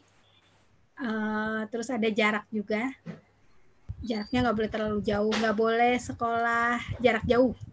Itu nggak boleh. Yang sama masih boleh ya kak ya? Oh, kuliahnya ya. di kota sama gitu. Iya, ada jarak 60 kilo ya. Nah, nanti ya 60 kilo ya saya. 60 kilo. 60 kilo. Lengkapnya di web Pusdiklat ada. Iya kak, sekalian nih ngomongin izin belajar. Ya. Saya pernah dengar cerita. Jadi ada seorang pegawai BPS, dia hmm. ini ketika dia ini melak ini dia ini mengusulkan izin belajar karena dia pikir sambil kuliah eh sambil kerja sambil kuliah karena kebetulan di daerahnya ini ada universitas yang boleh lah gitu. Nah tapi kemudian uh, dia kuliahnya nggak selesai karena satu dan lain hal akhirnya dia di semester kedua ketiga udah nggak bayar kuliah lagi otomatis kan kuliahnya nggak selesai ya kak ya gitu dia udah nggak dia lanjutin nggak urus-urus lagi Nah, kalau seperti itu, apakah sampai sekarang statusnya dia ini masih izin belajar? Ataukah dia harus menyurat lagi agar statusnya ini dihilangkan atau bagaimana, Kak? Selama masih diakui oleh universitas, sebagai mahasiswa masih izin belajar. Hmm. Masih, karena kan biasanya nanti berapa tahun kemudian dia mau ngelanjutin. S2, nanti berapa tahun ya. kemudian dia S2 nih. Pakai gitu. izin belajar yang dulu dia, kalau masih di universitas yang sama, ada sih yang seperti itu. Tapi kalau universitasnya udah berubah gitu kak? Harus mengajukan ulang. Tapi kan izin. Uh, iya, nanti di, diajukan, uh, lalu dilampirkan kronologisnya bahwa izin belajar sebelumnya uh, tidak diselesaikan karena ini, maka mengajukan izin belajar yang baru. Begitu. Iya. Jadi oh bisa ya kak, nggak harus jadi izin belajar dinonaktifkan begitu enggak ya kak ya? Uh, iya, otomatis kalau ada kronologis kan jadi ketahuan bahwa dia uh, tidak aktif. Karena nanti akan dikeluarkan SK izin belajar. Ada SKIB juga dari pusat. Berarti sama ya kak. Misalnya awalnya dia izin belajar, kemudian kita dia lanjut mau tugas belajar. Jadi yang izin belajar nggak selesai. Itu oh, juga kalau ketika... itu harus ada pernyataan mengundurkan diri dari izin belajarnya? Bahwa tidak selesai ya nggak boleh eh, kan tidak sedang melaksanakan izin belajar. Ada surat pernyataan tadi kan? Tidak sedang melaksanakan izin belajar. Jadi kalau surat pengunduran dirinya diajukan saat-saat ini gitu nggak masalah ya nggak harus ketika sedang mendaftar tugas belajar ya kak ya? Nggak apa-apa iya. Yang penting uh, bahwa izin belajarnya sudah terputus gitu. Hmm. iya itu berarti dari eselon 2 ngirim ke pusdiklat begitu ya kak ya Hmm. Karena nanti pada saat mendaftar ada surat pernyataan tidak sedang menjalani izin belajar. Semoga teman-teman yang kemarin pada tanya ini ada di sini, jadi bisa mendengarkan ya jawabannya seperti ini jelas sekali. Jadi surat izin belajarnya ditutup dulu. Ditutup dulu. Baru setelah itu mengajukan tugas, tugas belajar. belajar. Oke. Nah, ini untuk Elsa selanjutnya gimana nih kasusnya kalau setelah pelatihan bahasa Inggris ada jeda waktu enam bulan sebelum mulai kuliah? Apakah dia harus balik kerja lagi baru nanti dia melanjutkan kuliah atau bagaimana? Kalau yang pelatihan bahasa Inggris ada jeda, jeda 6 bulan ini, biasanya kita bikinin surat tugas kursus. Jadi ada khusus gitu, surat tugas kursus. Nah, setelah selesai surat tugas kursus. Jadi di surat tugas kursus itu ada rentang waktunya. Jadi setelah hmm. selesai masa itu, nanti yang bersangkutan harus bekerja kembali. Berarti selama kursus emang benar-benar seperti tugas belajar ya? Dia hanya kursus aja, full iya. kursus begitu ya, Kak? jelas, padat, jelas. Oh, ini Kak Yuli, ini sebenarnya tadi udah Kak Yuli udah ada sedikit, udah ada materinya sih di awal, cuman mungkin dia datangnya telat, jadi mungkin bisa kita sampaikan lagi ya Kak. Dari anonim, kalau misal nggak lulus suatu seleksi suatu beasiswa, apa bisa langsung daftar beasiswa lain? Atau ada aturan harus menunggu beberapa waktu dulu, baru boleh daftar lagi? Boleh, asalkan sudah ada pernyataan dinyatakan tidak lulus di satu sponsor, langsung boleh beralih ke sponsor berikutnya. Asal sudah jelas ya. Jangan nanti sudah mendaftar di APBN, eh ternyata yang kemarin lulus, jadi yang ini mengundurkan diri. Nggak boleh, nanti malah nggak boleh semuanya. Karena dianggap hmm. tidak e, melanggar yang sudah ditandatangani di atas materai, tidak sedang mendaftar sponsor lain. Begitu. Tidak ada rentang waktu, boleh langsung. E, sesuai dengan izin eselon 2 masing-masing ya. Hmm oh mungkin ini Mbak, um, apakah harus mengirimkan surat bahwa kita tidak diterima begitu? Uh, Iya, dilampirkan untuk mendaftar lagi ke universitas yang satu. Misalnya di ELSE, uh, daftar Bapenas, uh, terus mau daftar di Yuli, ini sudah dinyatakan tidak diterima. Kan dia uh, ngisi juga surat pernyataan tidak sedang mendaftar itu kan berarti sudah dinyatakan tidak diterima harusnya. Ya ya. Oh, untuk Mbak Yudi lagi nih Kak, karena kayaknya ini di APBN BPS. Jika dalam suatu jurusan memiliki peminat kurang dari kuota, apakah otomatis calon pendaftar tersebut langsung dapat diterima di jurusan itu? Oh, tentu tidak. semua berdasarkan hasil ujian masuk dari universitas masing-masing.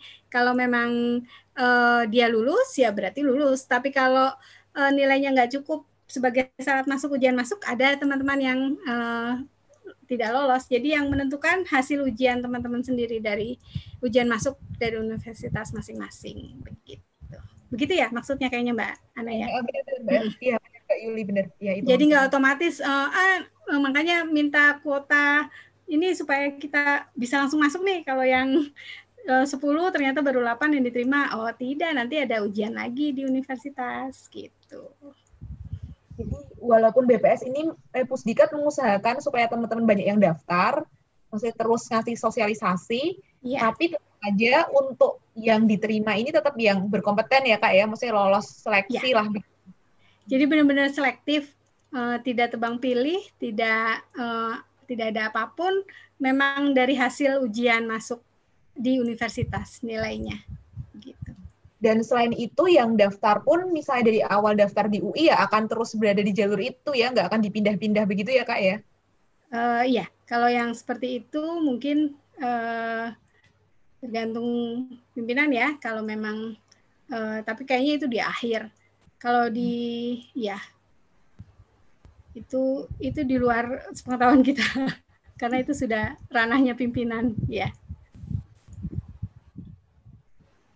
saya tamatan D3 statistik lalu kemudian saya melanjutkan S1 jurusan ekonomi Nah, apakah boleh ketika TB saya ambil S2 statistik lagi gitu?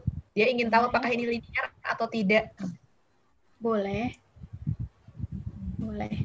Biasanya ya, yang ya di surat jelas sih uh, biasanya yang wajib linear itu sekarang uh, jurusan ilmu komputer. Uh, ilmu komputer, psikologi itu yang wajib linear. Kalau yang statistik masih bisa masih bisa dari ekonomi, dari kependudukan, uh, masih bisa masuk ekonomi, masuk statistik lagi, asal bisa masuk ujian masuknya masuk. Ya, semua akhirnya di ujian masuk dan diseleksi universitas sih. Nanti universitas yang seleksi. Oke. Uh, kemudian, oh ini ada yang terlewat. Maaf saya terlewat. Berarti mengurus beasiswa non APBN ke Pusdiklat itu setelah lulus atau dari sebelum lulus sudah izin? Kak silahkan sebelum lulus sudah izin. Jadi awal harus izin, mau daftar apa-apa pokoknya harus izin. izin. Oke. Ini sudah, sudah. Oh ini Kak, ini ke Kak Elsa lagi deh kayaknya, karena mungkin Kak Elsa yang bagian IT ya? Yeah. Mengenai pemberkasan, untuk surat keterangan sehat, uploadnya di bagian mana ya? Di link di link upload tidak ada, tapi di kartu bukti pendaftaran ada dan tertulis belum upload. Sepertinya kemarin sudah saya tambahin di bagian bawah tabel tulisan kecil dibintangi untuk kondisi pandemi sekarang surat keterangan sehat tidak di-upload. Hmm, ya, oke. Okay. Sudah jelas sekali ya, ini langsung Kak Elsa yang nulis juga sebenarnya. Sip, mantap. Uh, mungkin ini ke Kak Yuli, Kak. Apakah ada batasan jumlah untuk penerima beasiswa per satker atau BPS kabupaten. Soalnya saya dengar-dengar isu nih, satu kantor itu cuma boleh satu orang per tahun yang boleh dapat beasiswa. Enggak. Uh, enggak. Boleh uh, sesuai dengan hasil ujian masuk. Jadi ada pernah ada di satu kantor ada yang dua ya memang karena dua-duanya itu masuk ke 10 terbaik begitu. Ya, nanti kan uh, kalau di tahun ini kita kasih batasan kemarin di awal dua untuk setiap satker hanya boleh mengusulkan maksimal dua di setiap prodi. Kemudian karena uh, pandemi mungkin peminatnya jadi turun drastis, jadi kita menambahkan uh, batas min maksimal pengajuan S2 itu empat orang per satker. Dan itu uh, dikembalikan ke pimpinan masing-masing uh, untuk seleksinya. Empat empat orangnya itu apakah empat empatnya dari satu kantor satu kabupaten atau itu itu dikembalikan ke pimpinan karena nanti eselon 2 yang mendaftarkan begitu orang ini per prodi ya kak ya? Per prodi, empat orang per prodi. Karena ada banyak prodi sebenarnya ada bisa banyak sekali orang yang daftar ya, yang diusulkan. Iya, betul. Iya, oke. Mantap. Jelas banget ini. Wah, ini Kak. Ini ada yang penasaran. Apakah ada tambahan biaya beasiswa untuk penerima beasiswa yang sudah menikah? Gimana Kak Elsa? Silahkan.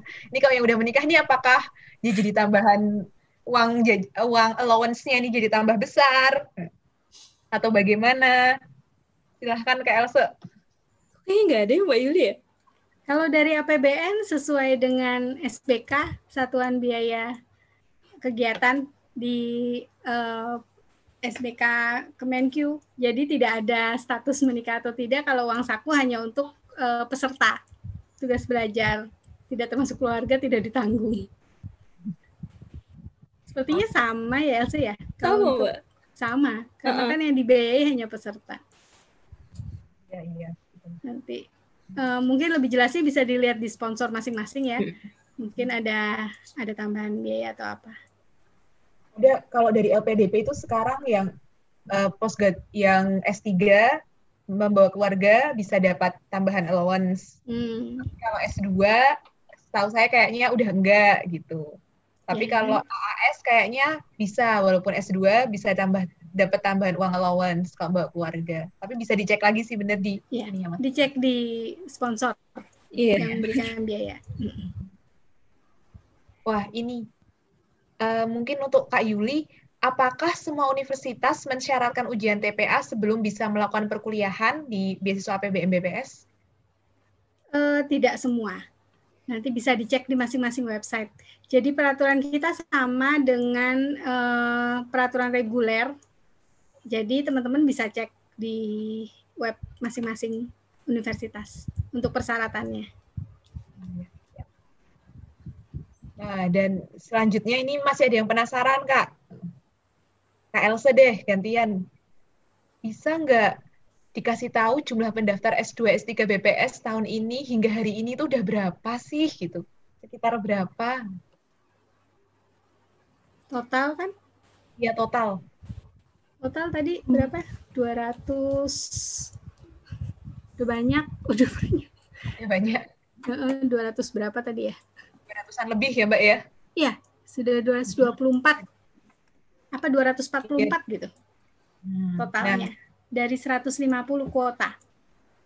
244, Mbak. 244 ya? Mm -mm. Nah. Oke, sudah 244 yang masuk dari 150 kuota. Yang tapi itu nggak benar kalau kalian belum daftar, kalian jadi nggak terima, diterima karena akan diseleksi ya kak ya? Ya, semua diseleksi. Jadi kalau memang diizinkan atasan, silahkan daftar aja nggak masalah ya kak ya? Ya, selama masih belum ditutup karena masih ada beberapa yang uh, sepi peminat. Seperti hmm, ada disebut aja di sini ya, biar ya, pada daftar. Uh, uh, ITB, ITS, Undip, Unhas. Unhas, Unhas, Unhas, Unhas hukum, ayo, Unhas hukum teman-teman. Uh, boleh dari uh, lintas linear, eh, tidak linear, karena nanti akan ada matrikulasi. Uh, tapi memang uh, bidang pekerjaannya harus sesuai ya, uh, sesuai dengan di surat. Jadi uh, misalnya di kepegawaian uh, yang uh, linear dengan bidang hukum. Uh, psikologi memang harus dari uh, sarjana psikologi. Untuk ITS juga masih belum memenuhi kuota. ITB, Undip, ya Elsa ya, udah. Itu aja. Ya, itu. Ayo, ayo, segera mendaftar masih dibuka sampai ya, Mbak. Ya. Tapi Silahkan. tidak menutup kemungkinan teman-teman yang mendaftar universitas uh, di prodi yang lain ya, masih dibuka semua. Ya, Tapi yang masih sepi yang itu. Dan dibuka pendaftarannya sampai kapan Kak ini?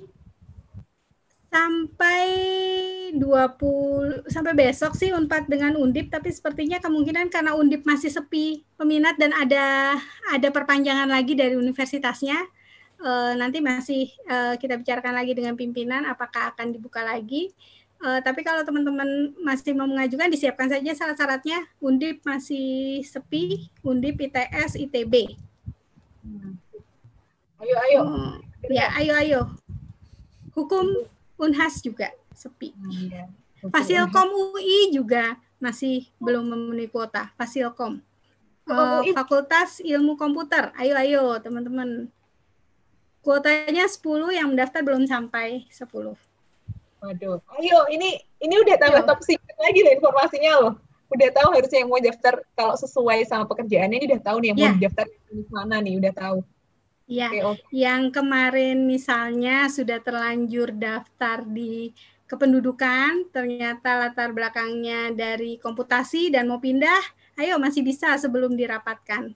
Uh, hmm. Tapi dengan izin uh, pimpinan ya, uh, mengajukan ulang, nanti pimpinan bersurat ke uh, kepala pusdiklat untuk pindah jurusan nanti uh, diupload ulang oleh pimpinannya dipindahkan uh, mumpung masih belum dirapatkan oleh pimpinan karena uh, supaya teman-teman bisa uh, dapat kesempatan yang lebih besar peluangnya dan terisi uh, kuota yang disediakan gitu ya.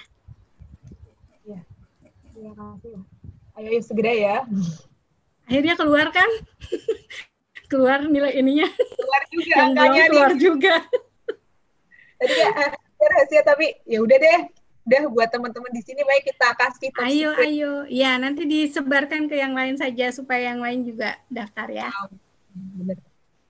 oke wah ini menarik juga pertanyaannya bolehlah Kak Elsa tolong dijawab apakah ketika S2 APBN BPS dan S2 Pusbid Pusbid Pusbid penas dapat uang saku. Kalau boleh tahu berapa sih uang sakunya? Mungkin boleh dikasih tahu deh sebenarnya kalau orang TB nih pendapatan yang masih didapatkan apa aja. Nah, biar menarik nih teman-teman jadi tahu kan jadi wah lumayan juga sebenarnya. Kalau S2 APBN BPS kayaknya Mbak Yuli yang lebih bisa menjelaskan. Ya, ya, ya. Kalau yang S2 Pusbin Diklatren Bapenas dapat uang saku dapat besarannya tulisannya lamsam saya nggak terlalu tahu besarannya berapa, cuman bisa lihat di perkanya Bapenas ada sih detailnya. Sama hmm. panduan karya siswa Bapenas juga ada. Kalau dari kita sendiri, eh, kita ini apakah gajinya masih tetap dapat atau tukinnya masih tetap tetap dapat dan bagaimana dapatnya gitu? Seberapa banyak sih? Berapa persen atau bagaimana gitu? untuk S2 APBN BPS uh, gaji tetap. Tunjangan kinerja untuk S2 grade-nya menjadi grade 6. Hmm. Uh, untuk S3 grade-nya menjadi grade 7. Ditambah uang bantuan hidup namanya. Uang bantuan hidup yang diterima di uh, setiap bulan tapi dibayarkan di uh, bulan berikutnya karena harus habis bulan. Jadi uh, bulannya harus dilewati dulu, baru bisa di SPJ-kan di akhir bulan dan akan dicairkan di awal bulan berikutnya. Jadi misalnya Januari uh, dibuat SPJ-nya harus 30 Januari, KPPN nggak akan terima kalau uh, belum habis bulan itu. Jadi dihabiskan dulu bulannya, nanti kita ajukan di 1 Februari. Nanti uh, di minggu pertama biasanya sudah cair sebesar kalau yang sekarang satu juta tujuh ratus per bulan untuk S2 untuk S3 1750 sesuai dengan uh, eh, SBM Satuan Biaya Masukan dari DepKeu. Uh, itu sudah maksimal uh, nilai maksimal yang dibayarkan oleh BPS. Untuk biaya buku itu juga diterima untuk S2 uh, menerima dua kali biaya buku di tahun pertama belajar dan di tahun kedua. Untuk S3 terima tiga kali di tahun pertama, kedua, dan ketiga. Besarannya untuk S2 1,6. 16 ya? 16 kayaknya. Lupa saya. 16 untuk uang buku, untuk S3 satu itu berapa sih lupa satu tujuh satu tujuh untuk S3 satu enam untuk S2 uang buku kemudian ada biaya riset biaya riset dibayarkan di tahun terakhir perkuliahan untuk APBN BPS. Jadi S2 eh, sesuai dengan POK eh, POK sesuai dengan SBM. Uh, kalau itu sesuai kemampuan instansi, BPS tahun ini membayarkan 11 juta untuk uh, S2 dan 15 juta untuk S3. Itu yang didapat. Lengkap banget sih infonya. Ya. Jadi lumayan ya setidaknya dapat tambahan ya Kak ya selain ada tukin, ada ya. gaji pokok, ada uang biaya hidup, bantuan biaya hidup, bantuan biaya hidup, uang buku setahun. Ada lagi. Iya. Kuliah sudah dibayarkan. Sudah dibayarkan. Belajar yang baik jadi cum laude, nah, dapat kalungan tulisan cum laude deh pas lagi wisuda. Mantap. Mantap. Tapi BPS biasanya selalu ini uh, laris cum laude-nya. Kalau TB pasti pimpinan senang kalau datang wisuda karena BPS paling banyak disebut uh, peraih nilai tertingginya. Kemudian untuk Kak Elsa, mungkin ini satu pertanyaan, kita masih dua, dua pertanyaan lagi aja ya Kak ya, karena udah jam 20.53. Oh, di sini udah 21.53. Mau tanya Kak Elsa, misal kita daftar dua beasiswa non-APBN BPS, dan beasiswa tersebut berproses dalam waktu yang sama. Apakah boleh? Jadi karena, wah kan ya beasiswanya ini susah nih, jadi aduh sekalian kalau sekarang kan yang lagi ongoing tuh ada AAS, ada beasiswa di AAD Jerman, terus ada juga oh itu ada dua itu yang saya tahu. Nah, daftar dua-duanya ini boleh atau enggak secara bersamaan? Oke, udah jelas ya, Mbak. Dari yang kami jelasin dari awal. Tidak diperbolehkan untuk mendaftar dua beasiswa sekaligus. Jadi harus diselesaikan dulu salah satu, baru uh, daftar beasiswa lainnya. Hmm. Jadi kalau yang satu, oh ya mungkin sebagai informasi tambahan boleh ya kak ya.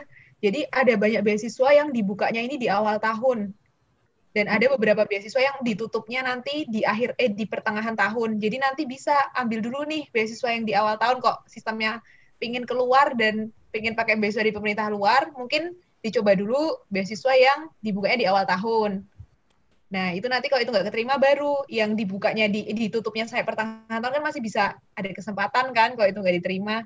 Jadi nggak saling ber apa ya, nggak bersamaan ya Kak ya. Bisa Oke.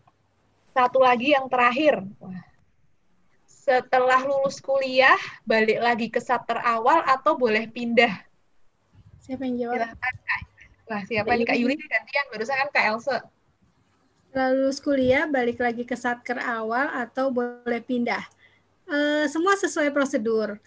E, laporan selesai, tugas belajar ke Pusdikat BPS, maka Pusdikat BPS akan membuat laporan selesai studi ke Biro Kepegawaian. E, status dari Pusdikat adalah mengembalikan mengembalikan peserta ke e, Biro Kepegawaian untuk diaktifkan kembali. Nanti Biro Kepegawaian yang menentukan pengaktifannya ada di mana. Kalau hmm. untuk pindah dan sebagainya, sepertinya harus sesuai dengan prosedur, mengajukan pindah, eh, menghadap ke eselon 2-nya, dan sebagainya. Karena nanti ada proses eh, laporan selesai dulu, baru pengaktifan. Udah jelas banget sih kayaknya ini. Nah, dan waktu ternyata sudah menunjukkan pukul 20.56. Saya merasa hari ini diskusinya begitu bermakna. Saya kayak banyak banyak banget dapat insight baru yang selama ini tuh kayak jawabannya ngambang-ngambang. Terus boleh nggak ya? Gimana ya? Dan di hari ini terima kasih banget Kak Yuli dan Kak Elsa mencerahkan mencerahkan kepala banyak orang lah istilahnya ini. Terima kasih kembali. terima kasih sekali. Uh, oke okay. ya mungkin Kak Yuli ataupun Kak Elsa ada close closing statement gitu silahkan dari Kak Yuli dulu mungkin Hmm, teman-teman hmm, tetap semangat, tetap semangat untuk belajar terus, tetap sesuai dengan aturan yang ditentukan, tetap patuh pada pimpinan, uh, jangan pernah menyerah, semangat terus hmm. untuk belajar, semangat maju. Makasih Kak Yuli, terus Kak Elsa silahkan untuk closing statementnya. Oke, sama aja sih Mbak. Semangat buat semuanya yang mau uh, ngelanjutin pendidikannya. Walaupun mungkin masih banyak yang ini ya, apa namanya untuk ngelanjutnya masih lama. Gak apa-apa kita cicil aja dulu belajar TOEFL, belajar TPA. kan kalau misalnya udah dicicil dari sekarang, kemungkinan besar untuk lulus kan insya Allah lebih besar. Hmm. Persiapkan dulu sejak awal ya. Iya. Biar juga sih. Betul-betul. Terima kasih Kak Yuli dan Kak Elsa. Jadi kalau mau email ke Mbak Elsa dan Kak Elsa dan Kak Yuli juga boleh ya kan kalau email kantor ada di community kan ya kita bisa lihat di sana. Hmm. Boleh, silakan. Ya, terima kasih sekali. Sekali lagi terima kasih banyak Kak Yuli, Kak Elsa, dan utamanya Pusdiklat atas kesempatan yang diberikan kepada komunitas ini ke SB Sharing Beasiswa uh, atas segala ilmu yang di sharing malam ini. Semoga menjadi kebaikan ini berbalik menjadi kebaikan yang kebaikan lagi untuk Kak, Kak Yuli dan Kak Elsa gitu dibalas Amin. kebaikan yang berlipat oleh Allah Subhanahu wa taala. Amin.